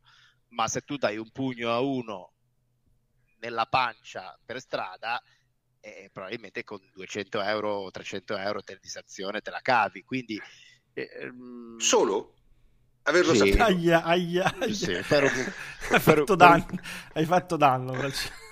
Per un pugnetto nella pancia 500 euro. Con un pugno in faccia ci voglio, ci voglio un migliaio di euro. Quindi se non, mirate, senza, mirate, se basso, mirate basso. Quindi oh. mirate basso, cercate di non fare male, eccetera, eccetera. Quindi diciamo, quell'articolo 1 lì è, è diciamo, un atto dovuto perché si mette sempre di mezzo l'articolo 1 quando c'è una situazione un po' fuori dai canoni e questa è una situazione un po' fuori dai canoni, ma serve semplicemente per modulare meglio eh, diciamo, le eventuali sanzioni, quindi non, non, preoccupatevi. Quindi dall'altra parte ci sono tifosi, questo è per i tifosi troppo preoccupati. Poi volevo fare un'ulteriore precisazione anche per i tifosi eh, non preoccupati, quelli che minimizzano, che dicono, e eh, vabbè, ma cosa sarà mai vendere dei biglietti mm, eh, in mm, violazione eh dell'articolo 12? Non è proprio così, perché se pensate al, eh, diciamo, alle, alle cifre che sono in ballo, se è vero che ci sono 300 biglietti a partita che vengono venduti eh, fuori dai, dai, canoni normali e su quei 300 biglietti eh, chiunque li prenda, sia esso un ultras o un delinquente comune o uno che vive di espedienti o un camorrista, ci fa la cresta e le creste arrivano fino a 200 euro, capite bene che su ogni ora... partita stiamo parlando di cifre a 5 zeri e su un intero campionato diventano cifre a 6 zeri. Quindi... Eh, a, questo, a, questo, proposito posso fare una domanda, io che non sono esperto, sì, sì. ma faccio una domanda. Ma allora, Francesco, tu hai detto che questa indagine è iniziata nel 2014, giusto? Sì. Eh, e abbiamo detto che il giro comunque di soldi è notevole. Eh, certo. Eh, certo, ma io dico, ma possibile che non sia venuto in mente a chi indagava di andare a vedere quella che era la situazione in tutta Italia? Io, io, io cioè, queste, queste, sono cose che secondo me sono banali. Boh, sarò eh, so, banale pure io. Si, si, parte, si parte di solito da. Daga dice: Vabbè, fammi andare a vedere cosa fanno a Milano. No, a in realtà non funziona così. Eh, non, puoi, non, puoi, non puoi, Vabbè, io eh, sto facendo una domanda, voglio sapere la risposta. Eh, eh, sono competenze. esatto, è troppo banale perché la Procura di Torino indaga su quello che succede a Torino. Eh Vabbè, e soprattutto non, non hanno il telefono a Torino. Cioè chi... eh, eh, però ma... indaghi su denuncia, no, Henry. Eh, esatto, cioè qualcuno deve venire lì a portarti una notizia. Vabbè, prof, non, non, è che, non, è che, ci vuole molto a, a fare. No, no, ma non, lo puoi fare, non lo puoi fare. Cioè, la, eh, le procure non sono l'Inquisizione, non sono lì per fare i mamma santissima, le procure sono lì per ricevere una notizia di reato dal, dagli organi eh, deputati a forniglie e indagare su quella. Non sono non hanno l'obbligo di eh, punire tutti i reati simili che succedono in tutta Italia. Quindi, se ti arriva una notizia di reato a Torino, tu valuti la notizia di reato di Torino. Poi, se vieni a sapere che quel reato lì magari lo stanno commettendo anche nel resto d'Italia, e ci vuole che qualche organo eh, competente fornisca l'equivalente notizia di reato alla procura equivalente. Oh, comunque cioè, c'è, uno, c'è, un organo, c'è, un organo, scusatemi, che però se ne può occupare eh, di tutta Italia, che è esattamente la commissione eh, antimafia. Cioè, in, in, in teoria, no, questa commissione potrebbe, dovrebbe, questa era l'intenzione almeno che hanno eh, palesato, indagare un po' sul fenomeno a 360 gradi e quindi eh, su, sul fenomeno degli ultras in generale, di infiltrazioni in qualsiasi curva, eccetera. Quindi diciamo che ce lo dobbiamo aspettare da questa commissione. E io dal, dalle interviste che ho sentito, da alcuni passi indietro, eccetera, mi, par- mi, pare che si sia partiti eh, furia francese, ritirata spagnola, cioè siamo al sentiremo tutto il, il mondo del calcio, il mondo, il allora, poi, io, poi io... all'atto pratico invece mi sembra che ci si fermerà, temo che ci si fermerà Ma... la Juventus, quindi quella Ma è un'occasione dunque... persa Sarebbe, sarebbe sicuramente auspicabile che eh, qualcuno mettesse l'occhio in, in, queste cose qui perché queste transazioni sono all'ordine del giorno in tutta Italia, questo è chiaro. Per quello che riguarda la Procura di Torino, io non posso essere d'accordo con Francesco, cioè ci vuole una notizia di reato. L'indagine della Procura di Torino è partita dal fatto che un tifoso svizzero sì. ha denunciato il fatto che ha pagato 600 euro un biglietto che non stava a 400 da questa denuncia è partita l'indagine. E non solo, prof, eh, non bast- se fosse stato solo questo, secondo me non sarebbe, eh, non sarebbe bastato. Cioè, questo si è innestato in una stazione in cui la Procura di Torino, la Digos esatto, e quant'altro esatto. erano... in- indagavano su una situazione eh, degenerata eh, delle, delle curve della Juve che era già radicata da un sacco di anni, perché qui eh, e, e, qui secondo me è il, il, succo del discorso, perché qui comunque eh, le società sono vittime, non sono esatto. complici e non sono colluse, quindi se anche si indagasse in tutta Italia, eh, cioè, verrebbero puniti soltanto i, i delinquenti ovviamente e, e non eh, le società se non con eh, appunto o, o piccole inibizioni. Però qual è il discorso? Qui e, e poi si ricollega a quello che poi diremo dopo. Qui da tifosi della Juve noi dobbiamo essere contenti di, questa, di questi sviluppi perché noi, forse solo noi, abbiamo la possibilità di vedere ripulita la nostra curva da gran parte della feccia che la occupa, perché parliamoci chiaro, non è un problema di, del singolo eh, pseudo camorrista, dranghettista, del singolo pseudo delinquente. Sono decenni che la curva della Juve, come tante altre, però mi permetto di dire più di tante altre, è infiltrata magari non dalla camorra ma da delinquenti e delinquenti matricolati. Cioè, non dimentichiamoci, ci sono decine di casi, ora non staremo qui a, a ripeterli tutti. No, no, per carità. Io, io ne ripeto, io ne, ne menziono soltanto uno. Pochi mesi prima che Andrea Fortunato morisse, una delegazione dei nostri amati ultras lo aggredì, gli diede un sacco di schiaffi, gli tirò uova e pomodori perché secondo loro si stava impegnando poco. E invece il poveretto era semplicemente eh, a uno stadio avanzato infatti pochi mesi dopo andò a morire. Cioè questi sono i nostri ultras. E quelli erano e non erano frange di tifo erano capi tifosi che viaggiavano nel, in aereo con la squadra stipendiati dalla dirigenza di allora. Quindi noi vogliamo che questa gente sia arrestata e fatta fuori e noi vogliamo che questo processo vada avanti in, in, in tutti i modi più diciamo aggressivi e punitivi possibili perché la curva da Juve deve liberarsi di questa gente qua il problema qual è? che per arrivare a questo e lo ha detto anche uno dei membri della commissione d'inchiesta antimafia, ha detto, secondo me, per come la penso io, ora non mi ricordo come si chiamasse, iniziava con la L, adesso mi sfugge il cognome, comunque uno del PD, ha detto, secondo me la Juve è parte lesa in tutto questo. E io mi aspetto che si comporti da parte lesa, cioè che si costituisca parte civile nel processo penale e che faccia di tutto per ottenere le condanne massime a quante più di queste persone possibile. Questo deve essere il, l'obiettivo nell'interesse della Juve e degli Juventini. Poi, se altre, se da questo altre squadre prenderanno coraggio e denunceranno i delinquenti alle loro curve, ben venga, sarò contento, ma non è quello l'obiettivo. Io voglio che si ripulisca la mia di curva. Io mi auguro che tu, che tu possa, uh, che, che, i tuoi diciamo, auspici si verifichino.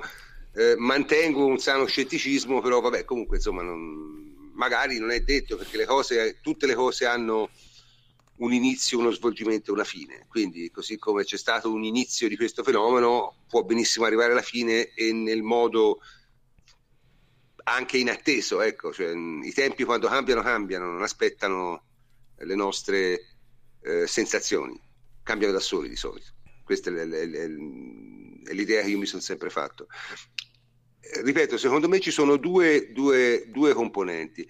Una componente è quella che ti hai detto e, e va. La, c'è la componente però dello sputtanamento politico e mediatico che è quella secondo me di va risposto in un altro modo onestamente e la risposta giusta mi sembra che sia stata data dalla proprietà che francamente stavolta cioè, mh, Elkan può essere criticato per molte cose, stavolta veramente invece è stato assolutamente on target con la giusta tempistica nel giusto momento e secondo me ha tolto anche parecchia voglia a molti di fare Haciara.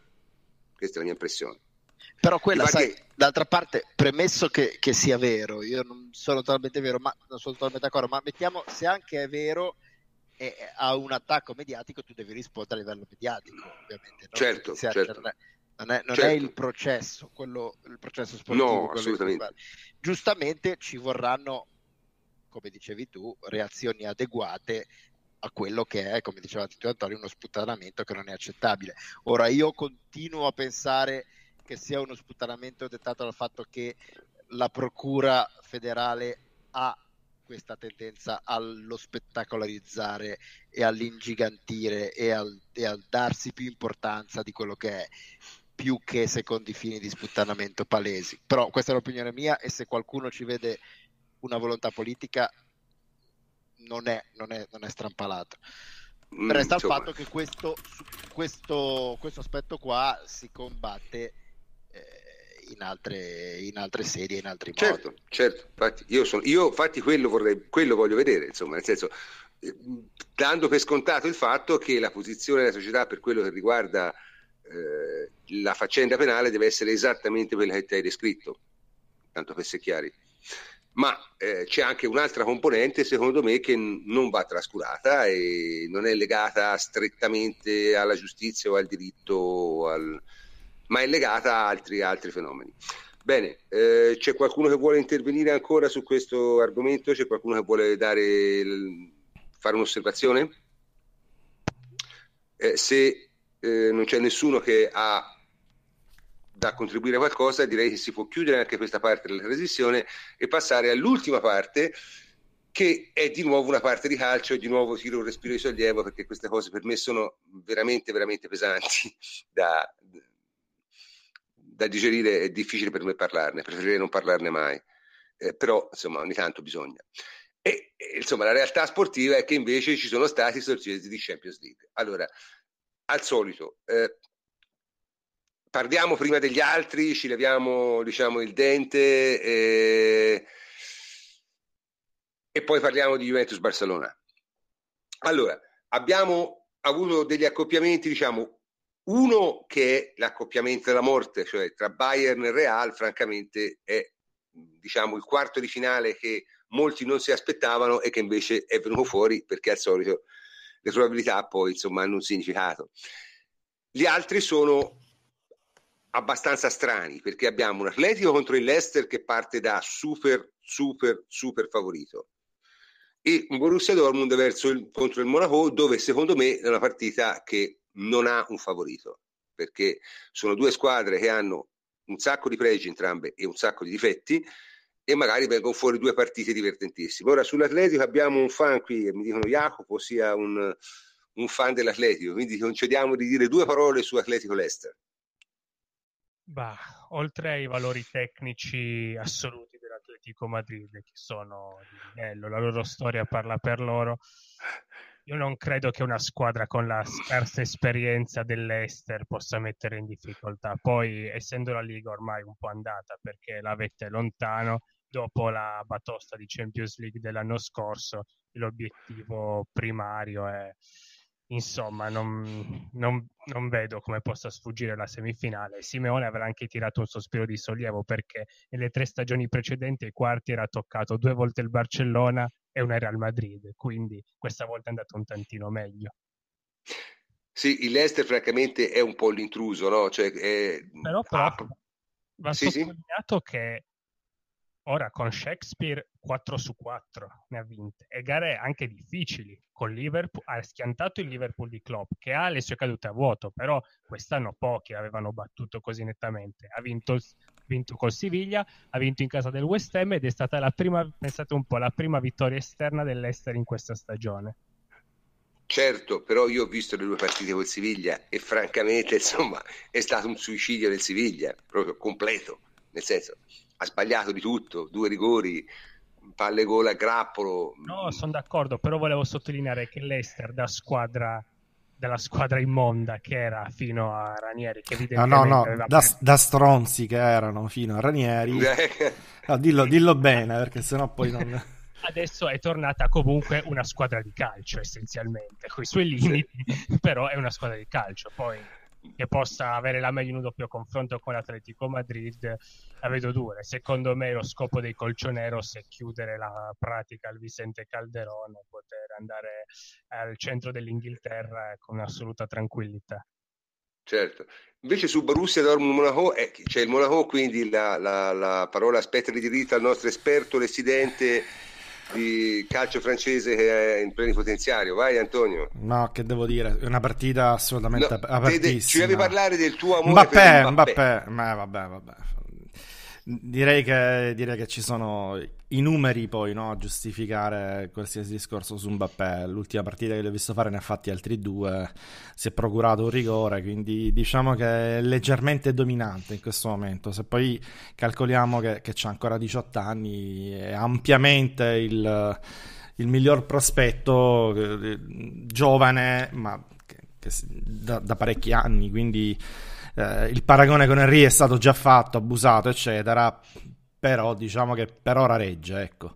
Eh, no, sulla partita sarà una partita forse la più bella, se vogliamo, no? Se, eh, sempre per non nerd come a voi, appassionati di tattica, eh, controtattica, eccetera. Non ho sì? capito, scusami. La più hipster di sicuro dei, dei quarti di finale. Ah, beh, eh, c'è l'allenatore del, del, Dortmund che è sicuramente un idolo vostro da questo punto di vista, ma eh, c'è Jardin che invece eh, diciamo che se le gioca un po' alla francese, eh, fino ad ora le ha giocate alla francese, anche se è lo stesso che un paio di anni fa se le giocava all'italiana, eh, eh, appunto, quindi ci ha avuto questo cambiamento repentino, giustificato anche dai, dai, giocatori che aveva. Dai giocatori essenzialmente, dai. La eh, squadra sì, che abbiamo affrontato sì. due anni fa era una squadra completamente diversa. Esatto, non... esatto, esatto. No, sarà una bella partita, cioè, sicuramente saranno, anzi due belle partite sicuramente da vedere. Sì, la, la cosa vogliamo brutte che sono in contemporanea con Juventus Barcellona. Eh, lo so, è noi, noi, non le vedremo. Quello è il brutto. Quello è il Perlomeno brutto. le vedremo in differita, non esatto. le vedremo sicuramente in diretta. Quindi, però effettivamente sono du- due bellissime partite. Uh, di Bayern Monaco Real Madrid invece ci parlerà il nostro amico Henry. Henry, questa è la partita del, del, del millennio, del secolo. Secondo te chi è favorito? Uh, per me, scusate, per me è nettamente favorito il Bayern Monaco. Eh, Real Madrid visto ultimamente non, non, mi dà nessuna fiducia.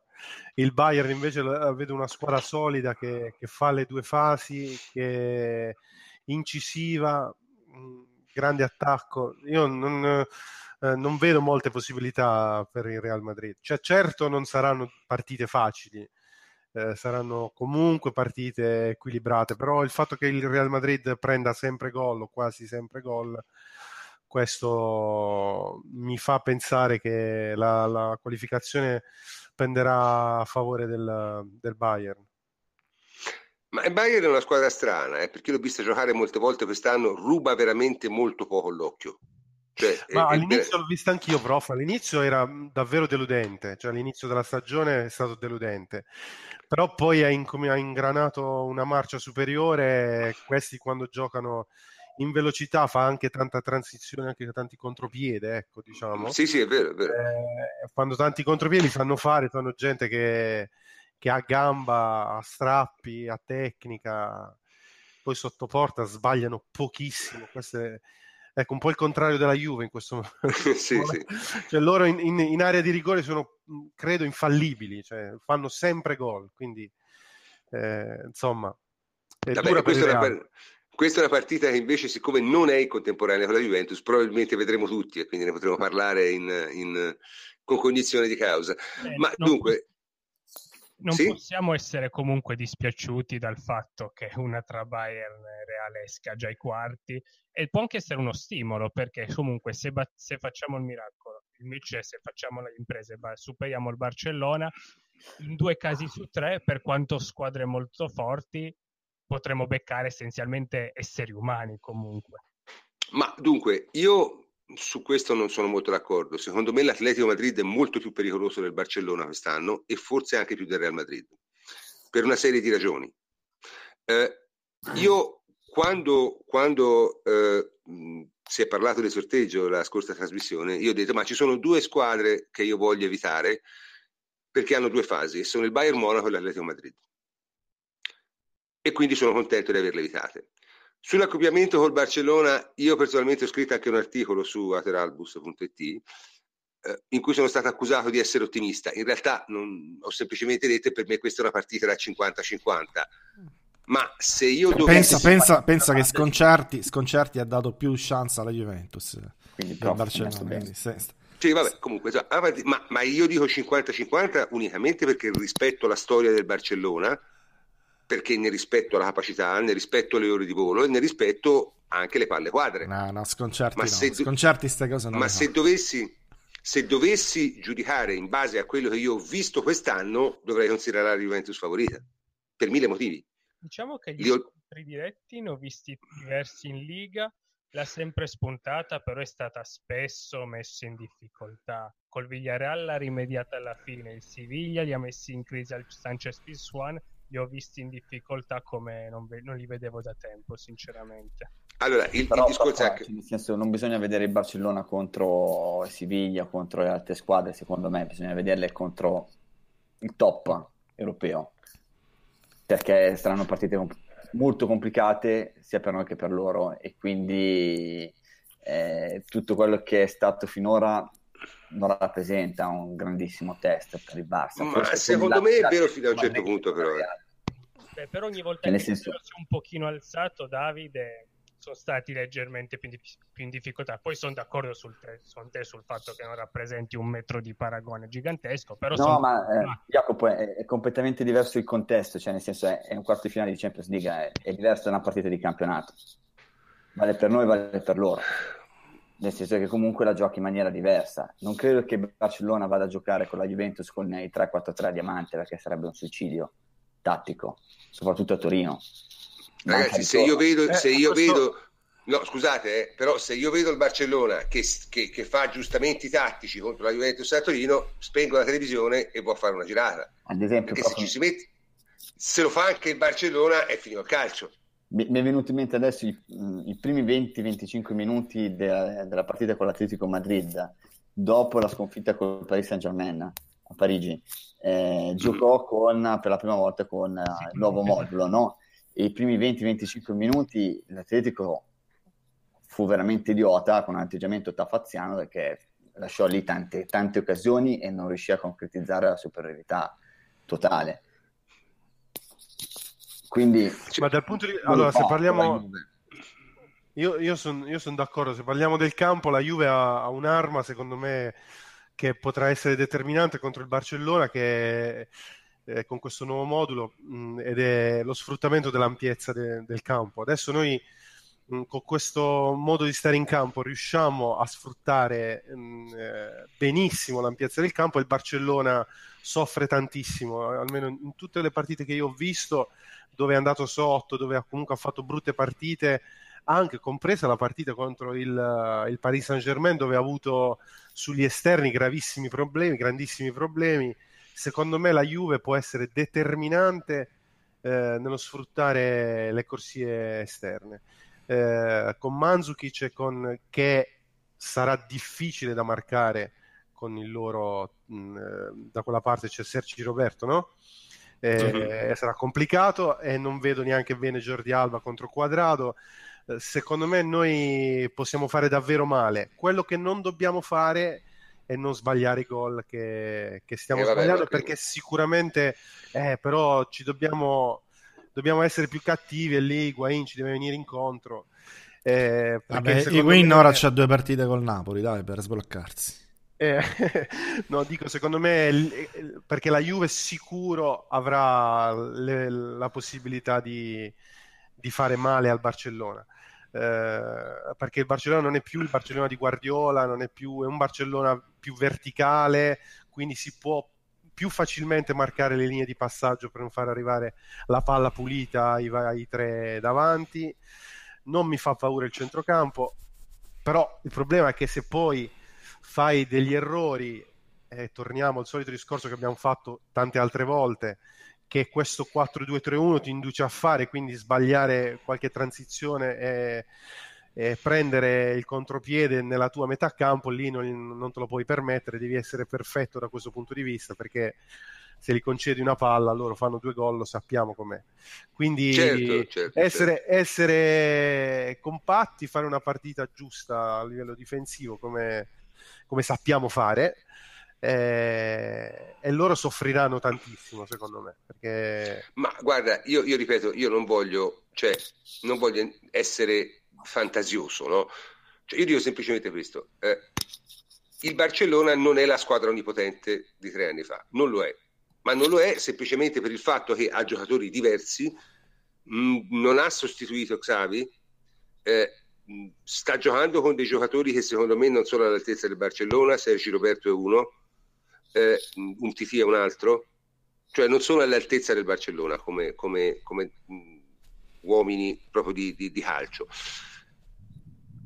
È chiaro che non è una partita facile perché davanti hanno tre fenomeni che possono fare il bello e il cattivo tempo però non è una partita impossibile, è una partita apertissima, è una partita che ti puoi giocare e francamente dal punto di vista del Barcellona trovare la Juventus credo sia uno dei peggiori affari possibili. Forse loro non sono d'accordo, però se ne accorgeranno.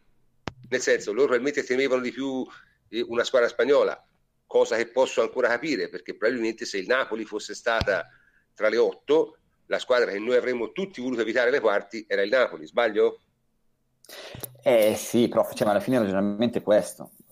Come eh. noi dicevamo, non vogliamo nella maggior parte dei casi, cioè, eravamo quasi tutti d'accordo tra di noi, eh, evitiamo il Bayern e evitiamo l'Atletico Madrid, se possibile. Eh, loro ti dicevano, eh, cerchiamo di, di, non prendere eh, la, la, spagnola, le due spagnole, perché comunque sono sempre partite delicate, e poi Bayern. E, Bayern. e quindi... Però secondo me la Juventus... Per, la, sì, prof, ma chiaramente... La loro... Juventus per loro è, è un, è, potrebbe essere un, un puzzle, perché Insomma, la Juventus è il solito discorso, si difende bene, molto bene, forse meglio di tutti in Europa, ma sa anche attaccare. È, è, un po' il dilemma che hanno quasi tutte le squadre di un certo livello che giocano la Juventus, perché con, con la Juventus non basta una fase sola. Allora, l'unica cosa che secondo me eh, rappresenta un problema per la Juventus, oltre alle qualità, chiaramente le tre davanti, le bassa, sono i contropiedi che abbiamo subito nelle ultime partite lì certo. è qualcosa su quale vai... no, non puoi farle, ecco, non puoi, perché lo puoi fare con la Samp e ti, ti dice bene. Prof, un'altra, un'altra, cosa che a me sì, non è comunque, piaciuta... Ragazzi, ora non esageriamo perché i loro gol li sbagliano anche loro eppure tanti. No, eh. no, per me, per me è una cosa che invece potrebbe rivelarsi un problema è il, il calendario, cioè il fatto di giocare eh, la prima a Torino e la seconda lì, ma semplicemente perché quella, quella, partita che diceva eh, Henry che si può fare di attaccare, di andare eh, a colpire nei punti deboli, di provarci, di... Diciamo che è molto più facile farla se sei costretto a farla, cioè al ritorno magari sei costretto a fare una partita di quel genere, hai meno spensieratezza, la fai come ti va va. Se la devi fare all'andata è un pochettino più difficile per la Juventus che non è abituata a fare questo tipo di partite, eh, avere già subito la mentalità di aggredire come ha fatto per il Paris Saint Germain il Barcellona, cioè questo è un passo eh, di, di, dire, di, maturazione che deve dimostrare la Juventus. Deve dimostrarsi Ma cannibale io... e pronta già dalla prima partita in casa per colpirla come se fosse decisiva, perché poi probabilmente sarà decisiva quella d'andata. Pensare di andare so lì per vincere, per, pensare di andare lì per vincere o per fare il risultato. È... Non lo so, io, io ritengo che, che, invece non sia esattamente così. Io ritengo che giocare, che giocare la seconda fuori sia un vantaggio. Sì, pure per me in, in, generale è un vantaggio, però quando trovi eh, una squadra eh, così... Eh, appunto, il, il, ma... il, proprio il Barcellona è la squadra secondo me che... No, sono, sono d'accordissimo con Antonio, contrariamente a molti ho sempre reputato l'andata in casa un grande vantaggio, però il Camp Nou... Anch'io, anch'io in generale è così. Però io, quello... io ragazzi, no, non mi pare che la, Juve, la, Juventus sia andata in tutti i campi del mondo, non, non, mi pare che abbia avuto grandi problemi da questo punto di vista. Cioè, il, non stiamo parlando del Paris Saint Germain, non stiamo parlando di una squadra normale, stiamo parlando della Juventus. Juventus no, stiamo, pa- stiamo, parlando della Juventus che deve fare una partita da 3-0 in casa, cioè la prima, potenzialmente, cioè come mentalità, capito? Non si deve risparmiare, non deve me, gestire l'1-0, non no, deve no, portarla a casa, deve farne il secondo il terzo, il quarto, il quinto. Cioè... Ma allora... secondo me, questo però è un atteggiamento, secondo me, che mh, non è forse più giusto, eh? No, non è, non, è, non, è quello, che... non è, quello, che... la Juventus ha applicato fino a questo momento. Beh, eh, il problema lo sai qual è? È che ciò che ha applicato la Juventus fino a questo momento l'ha portata a una finale di Champions League e un ottavo in cui ha rischiato seriamente di buttare fuori una delle squadre più forti che ho visto. Allora, prof, secondo me c'è da... È vero, però ad esempio quella partita che hai detto tu... Atteggiamento... Antonio. Vai, scusa, no, scusa, scusa. Vai, vai. No, sono d'accordo in generale col prof, però... Non lo so penso che ci sia da evitare l'atteggiamento che c'è stato l'anno scorso il, nel primo tempo contro il Bayern Monaco. Su questo ha ragione Antonio. Eh, cioè, esatto. Senso, cioè... Due partite che devi vincere. Allora, secondo me è sempre la solita cosa. Tu puoi avere l'atteggiamento giusto a seconda dell'avversario che ti trovi di fronte. Tu hai la sfida col Porto e ti è bastata la gara d'andata, chiaramente. Però quella era una, squ- era una partita in cui non dovevi alzare troppo i ritmi e l'hai fatto. Cioè, col Barcellona Devi fare delle partite adatte per quello che è il tuo avversario, ma sempre quando è in Champions League è, è sbagliato secondo il mio punto di vista pensare andata e ritorno, sono due partite in cui devi vincere. Pensare così forse è la migliore soluzione per eh, non fare troppi calcoli perché l'anno scorso nei primi 45 minuti, ma anche forse la prima ora di gioco, abbiamo subito tantissimo il Bayern Monaco con un atteggiamento troppo remissivo. Poi dopo, ma la, secondo me, dopo secondo nessuno me... pensava di poter, po- in pochissimi pensavano andiamo a Monaco e siamo avanti 2-0. Perché tutti facevano lo stesso ragionamento, eh, però la trasferta ce l'hai a Monaco e lì la Juventus si è dimostrato di non avere nessuna paura, di non avere nessun timore di Valenziani, è andata là e si era giocata. Ma guarda, secondo me la partita col Bayern l'anno scorso fu anche determinata da, da, da un Bayern che fece un primo tempo di livello altissimo e soprattutto eh, ampiamente, so, certo. ampiamente sopra ritmo, ma ampiamente, tant'è vero che nel secondo tempo fu raggiunto e anche abbastanza meritatamente, secondo me. Ti dirò di più, se con tutto la baraonda il Bayern non segna il 2-0 quando non se lo meritava, perché se lo meritava nel primo tempo il 2-0, ma quando l'ha segnato non se lo meritava più perché la partita aveva già cambiato. Se non trova il 2-0 lì, il Bayern quella partita la perde. Sì, sì, per quello che produssero nel primo tempo, poi portarono a casa poco. Capisci? E quindi, insomma, è, è, sono cose che vanno un, po', vanno un po' riviste. Io credo che la Juventus dovrà fare una grande partita al Camp Nou, più che una grande partita in casa.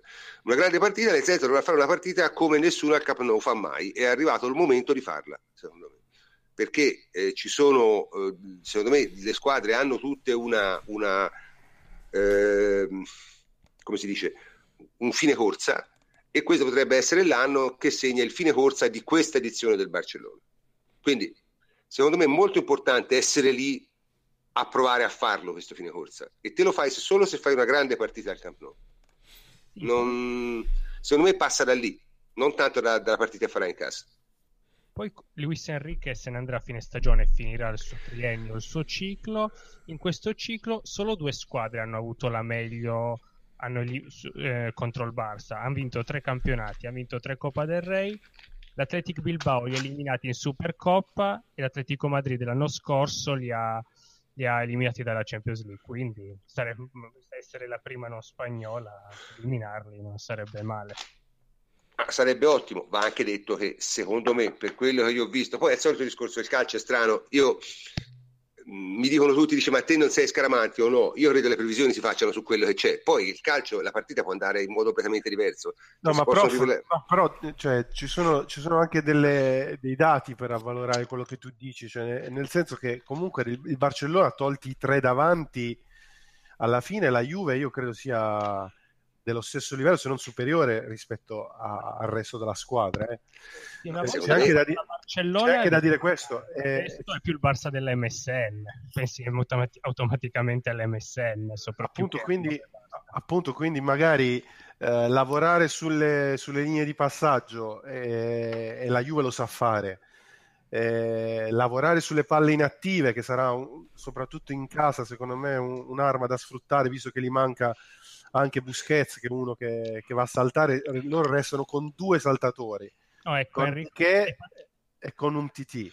Quindi eh, ci sono delle, dei bei segnali, cioè la Juve ha le armi per battere il Barcellona, assolutamente le ha. A, di, a introdurre anche i calci piazzati che, perché li soffrono davvero tanto per dire col Deportivo due settimane fa l'hanno persa subito due gol su calcio piazzato e se non sbaglio col Valencia idem quindi anche quella è una soluzione. Sì sì e, e, so, e sottolineo che, che, gli mancherà Busquets che è uno che mh, le prende cioè che aiuta sì, molto. dovrebbero essere, dovrebbero essere senza Busquets e Mascherano tutte e due ok, ma comunque Busquets che in area di rigore si fa sentire. Noi abbiamo Chiellini, Bonucci, Manzukic, Higuain, Chedira, cioè di testa ce ne abbiamo di saltatori. Alla fine dovremmo sfruttare anche questo eh, fondamentale. Eh, le armi ci sono, torno a ripetere, perché tolti i tre davanti, che sono dei marziani, va bene, ok, eh, tolti i tre davanti, la, il Barcellona si può battere sì, il limite del Barça di questi anni è di non essere riuscito in sede di mercato a sostituire i titolarissimi con rincalzi di livello. Anzi, non, è, non era facile, eh, comunque. diciamo no, non assolutamente facile, però dato di fatto... Te lo aspetti, te lo aspetti, sì. Come Andre Gomes, per esempio. Sì, e, e, non ci stiamo scordando Iniesta, perché eh, comunque eh, Iniesta, tanto di, eh. tanto di cappello, eh, però è il, uno dei più grandi giocatori che abbiamo mai visto giocare, però quest'anno è molto discontinuo e, Vabbè, eh, è a fine corsa pure lui. Eh. È a fine corsa, cioè se gioca in un fazzoletto come lo fanno giocare al Camp Nou, allora lui è sempre determinante, ma se lo fai un po' correre e con la Juve ci sarà da correre, eh, è un giocatore che incomincia a soffrire. Ma si ritorna al solito momento, cioè te la grande partita la devi fare al Camp Nou. Io mi auguro che succeda questo. Cioè, mi, diciamo, mi interessa forse anche di più del risultato finale, mi interessa anche forse di più del, dell'esito del, dello scontro. Cioè, io vorrei vedere la Juventus fare una grande partita al Camp Nou, perché è arrivato il momento in cui lo puoi fare. E può darsi, dico, può darsi che anche Allegri, dopo aver trovato nove volte il Barcellona, si sia anche fatto un'idea, insomma, è arrivato il momento di farla e secondo me hai le possibilità di farla perché sul, sulla Juve che gioca a certi ritmi contro la Juve che gioca a certi ritmi il Barcellona in questo momento non ha armi. No, io, voglio vedere, io voglio vedere mi aspetto tanto da Mandzukic e di Bala devo dire questo doppio sfida perché secondo me non sono marcabili in alcun modo dal Barcellona quindi potrebbero risultare esatto. determinanti entrambi. Io non vedo come possano marcarli sinceramente però vabbè è un'arma che dovremmo sfruttare bene. Mm, ripeto, secondo, mm, l'unico per ora a non aver detto nulla su questo è Francesco. Francesco, te hai qualche idea da aggiungere?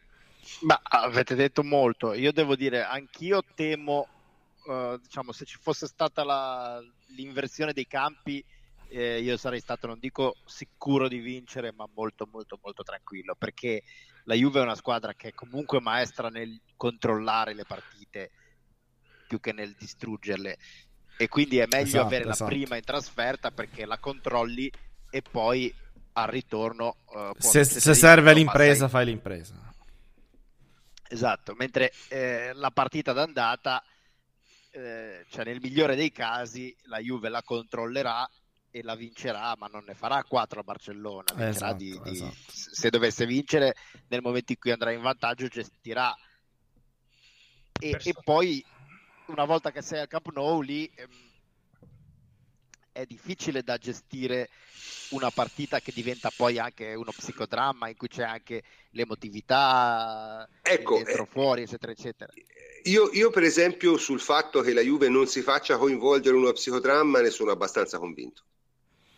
no ma non, non psicodramma nel senso eh, che, che si picchiano ma psicodramma nel senso che una volta che diventa una partita dentro fuori anche giocatori a fine corsa trovano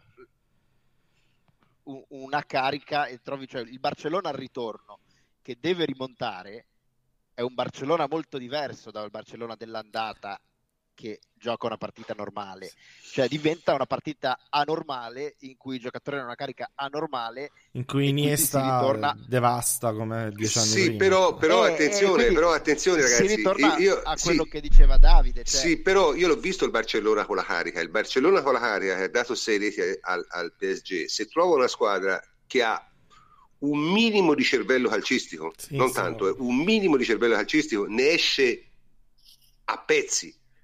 Anche sì, è per vero. come l'hanno affrontato. Ne esce col 3-1. ne Perché? esce col 3-1. L'hanno- ma no, ne esce, perde- ne esce perdendo. Ma scherziamo davvero.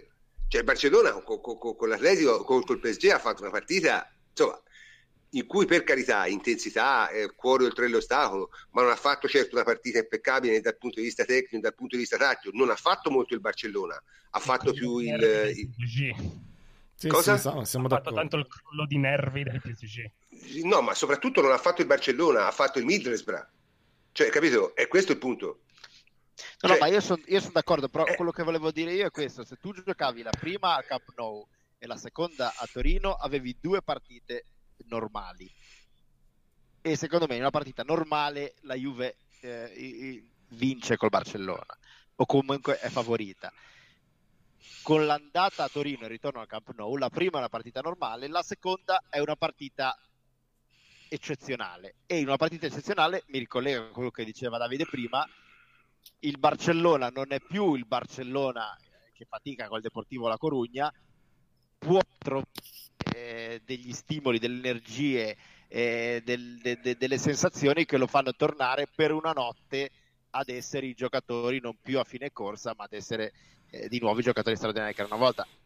E lì la Juve non è più favorita se il Ma- Barcellona gioca al top. Io, io non lo so, io, lo sai che io di queste cose qui ci ho sempre creduto molto poco. Cioè, io penso che, che in realtà eh, non è che puoi andare molto al di là di quello che sei se l'avversario non te lo consente.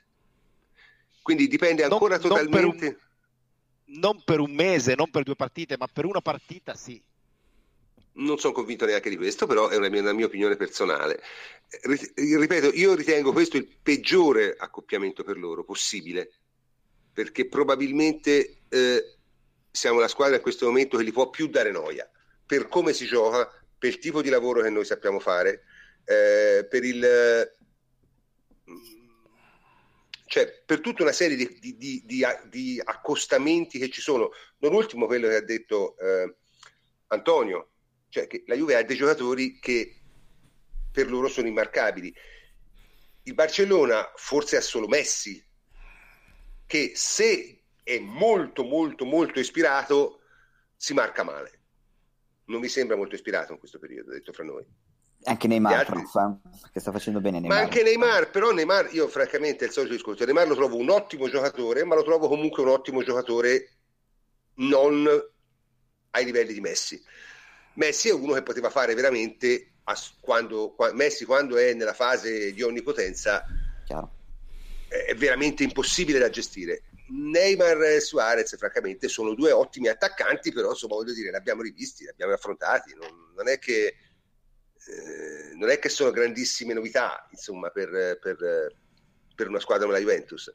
Beh, ci hanno fatto anche male, prof. Però come, ci hanno fatto anche male, ci hanno fatto anche te, male. Però, eh, in realtà bisogna eh... sottolineare eh, un aspetto, cioè, e quindi è la gestione della partita che ha la Juve. Cioè, la Juve nella stessa partita sa fare più partite, quindi possiamo sorprenderli andandoli a pressare alto, possiamo comunque fare densità nella nostra metà campo e lo sappiamo fare. Mm, possiamo giocare con le palle lunghe sugli esterni in uscita e questo sarà fondamentale per me, lo ribadisco eh, perché se tu riesci ad aprire il campo, trovi Manzukic che la mette giù e c'hai i due mediani che salgono e Dybala che va tra le linee, loro che facciano la difesa a 3 o facciano la difesa a 4 che alla fine per loro diventa a 2 per me o fanno rosso subito o comunque sono, eh, avranno problemi il problema nasce sicuramente potrebbe nascere sicuramente al Camp Nou quando um, e se la Juve si farà troppo schiacciare, come purtroppo ci è capitato di vedere, e in, e in, questo sono d'accordo, prof. È qui che dobbiamo migliorare, dobbiamo fare una partita eh. un po' diversa in questo tipo di gestione. Allora, se noi riusciamo a non farci schiacciare, abbassare il baricentro troppo, e a chiudere le linee di passaggio per quei tre o comunque quando ehm, Messi viene dentro vengono a fare, viene a fare il trequartista uno di quelli come, esattamente come fa il Napoli, no? che mm, mm-hmm. mette uno dei, dei, tre tra le linee, secondo me noi la possiamo portare a casa mm, nella, anche nella doppia sfida, perché non è più il, il, Barcellona ingiocabile che ti stancava col palleggio, che aveva comunque giocatori di grandissimo livello. Mm, cioè, a centrocampo sta, cioè, sta giocando Rakitic, che vabbè è un gran bel giocatore, però neanche sempre, cioè, tra l'altro. Esatto, neanche sempre, non ha una frequenza. Cioè, alla fine è una partita che, che noi abbiamo le armi, ecco, tante armi, sia tecniche, di mentalità e di gestione della partita, per farli davvero male. Ok, dunque, bisogna, siamo arrivati alla fine della trasmissione, bisogna chiudere. Chiudo con un, con un discorso. Noi abbiamo fatto tutta una serie di discorsi. È chiaro che, voglio dire, il calcio è il calcio, si vince, si perde, ci sta che le nostre previsioni siano errate, ci sta che queste partite si rivelino più facili di quanto si pensasse, ci sta, si sta che si rivelino ostacoli insormontabili, rimane comunque il fatto che sono partite dalle quali eh, che, che ci misureranno, cioè che diranno fino a che punto siamo arrivati. Secondo me siamo arrivati a un certo punto, se poi queste partite diranno che a questo punto non ci siamo ancora arrivati, eh, bisognerà ritor- rimettersi con santa pazienza a capire che cosa è andato male e a vedere cosa si può fare per migliorarsi. E questo è l'unico modo possibile per affrontare questo genere di partite. Una cosa mi è piaciuta a me Allegri, fare una partita così per la Juve deve essere la normalità. Cioè la normalità è giocarsi uno scontro diretto con una squadra di quel livello nei quarti di finale di Champions League. È uno che dice così, prof, dovremmo tenercelo stretto. Questo lo sappiamo tutti, ma non dipende da noi, non è, cioè, perlomeno n- non dipende da, da noi che siamo qui dipende da dovremmo sperare fattori. che rimanga ecco, diciamo dovremmo sperare che rimanga dovremmo sperare che rimanga eh, mi accusano di essere troppo ottimista io ripeto ho, ho, semplicemente detto che la Juve ha una chance di vincere non mi sembra di essere troppo ottimista d'altronde se la Juve è nelle prime otto d'Europa quindi ha una ah. chance di vincere lo sei meno di sconcerti quindi tranquillo non è il Leicester cioè nel senso tra l'altro voglio dire il mio ottimismo deriva anche dall'avversario, perché se per esempio ci fosse toccato il Bayern sarei stato molto meno ottimista, ve lo garantisco, così come lo ero pochissimo l'anno scorso. Chiaro? Sarei stato molto meno ottimista in questo momento. Comunque, anche stasera siamo arrivati alla fine della trasmissione, quindi saluto tutti i miei complici, a cominciare dal nostro ospite Jacopo Azzolini. Ciao Jacopo. Ciao prof, è stato un piacere. E Enrico Ferrari, ciao Henry. Buonanotte a tutti. Eh, Francesco Andrianopoli, ciao Francesco. Ciao prof, buonanotte a tutti anche da me. E, e Davide Terruzzi, ciao Davide. Buonanotte prof, ciao a tutti. E infine, ovviamente, il plenipotenziario Antonio Corsa. Ciao Antonio. Ciao prof, buonanotte alla prossima e tranquillizzo Harry perché pare che, eh, notizia dell'ultima ora, Paratici abbia detto che Allegri per la Juventus eh, rimane al 100%. Hai visto? Bene, e noi siamo di questo, siamo molto contenti. E ricordo ai nostri ascoltatori che noi lunedì prossimo non saremo in onda perché eh, non c'è il campionato e normalmente non facciamo trasmissione quando non c'è il campionato. Saremo in onda lunedì dopo la prima partita col Napoli. Credo che non saremo in onda il giovedì successivo perché per la eh, Coppa Italia non abbiamo mai fatto l'infrasettimanale e non vedo per fare, perché dovremmo fare un'eccezione in questo caso. Comunque, eh, salutiamo tutti i nostri ascoltatori, li ringraziamo di averci seguito così numerosi in queste ultime settimane, è stato veramente un piacere e ci risentiamo tra 15 giorni. Io sono il professor Cantor e come sempre vi saluto. Buonanotte.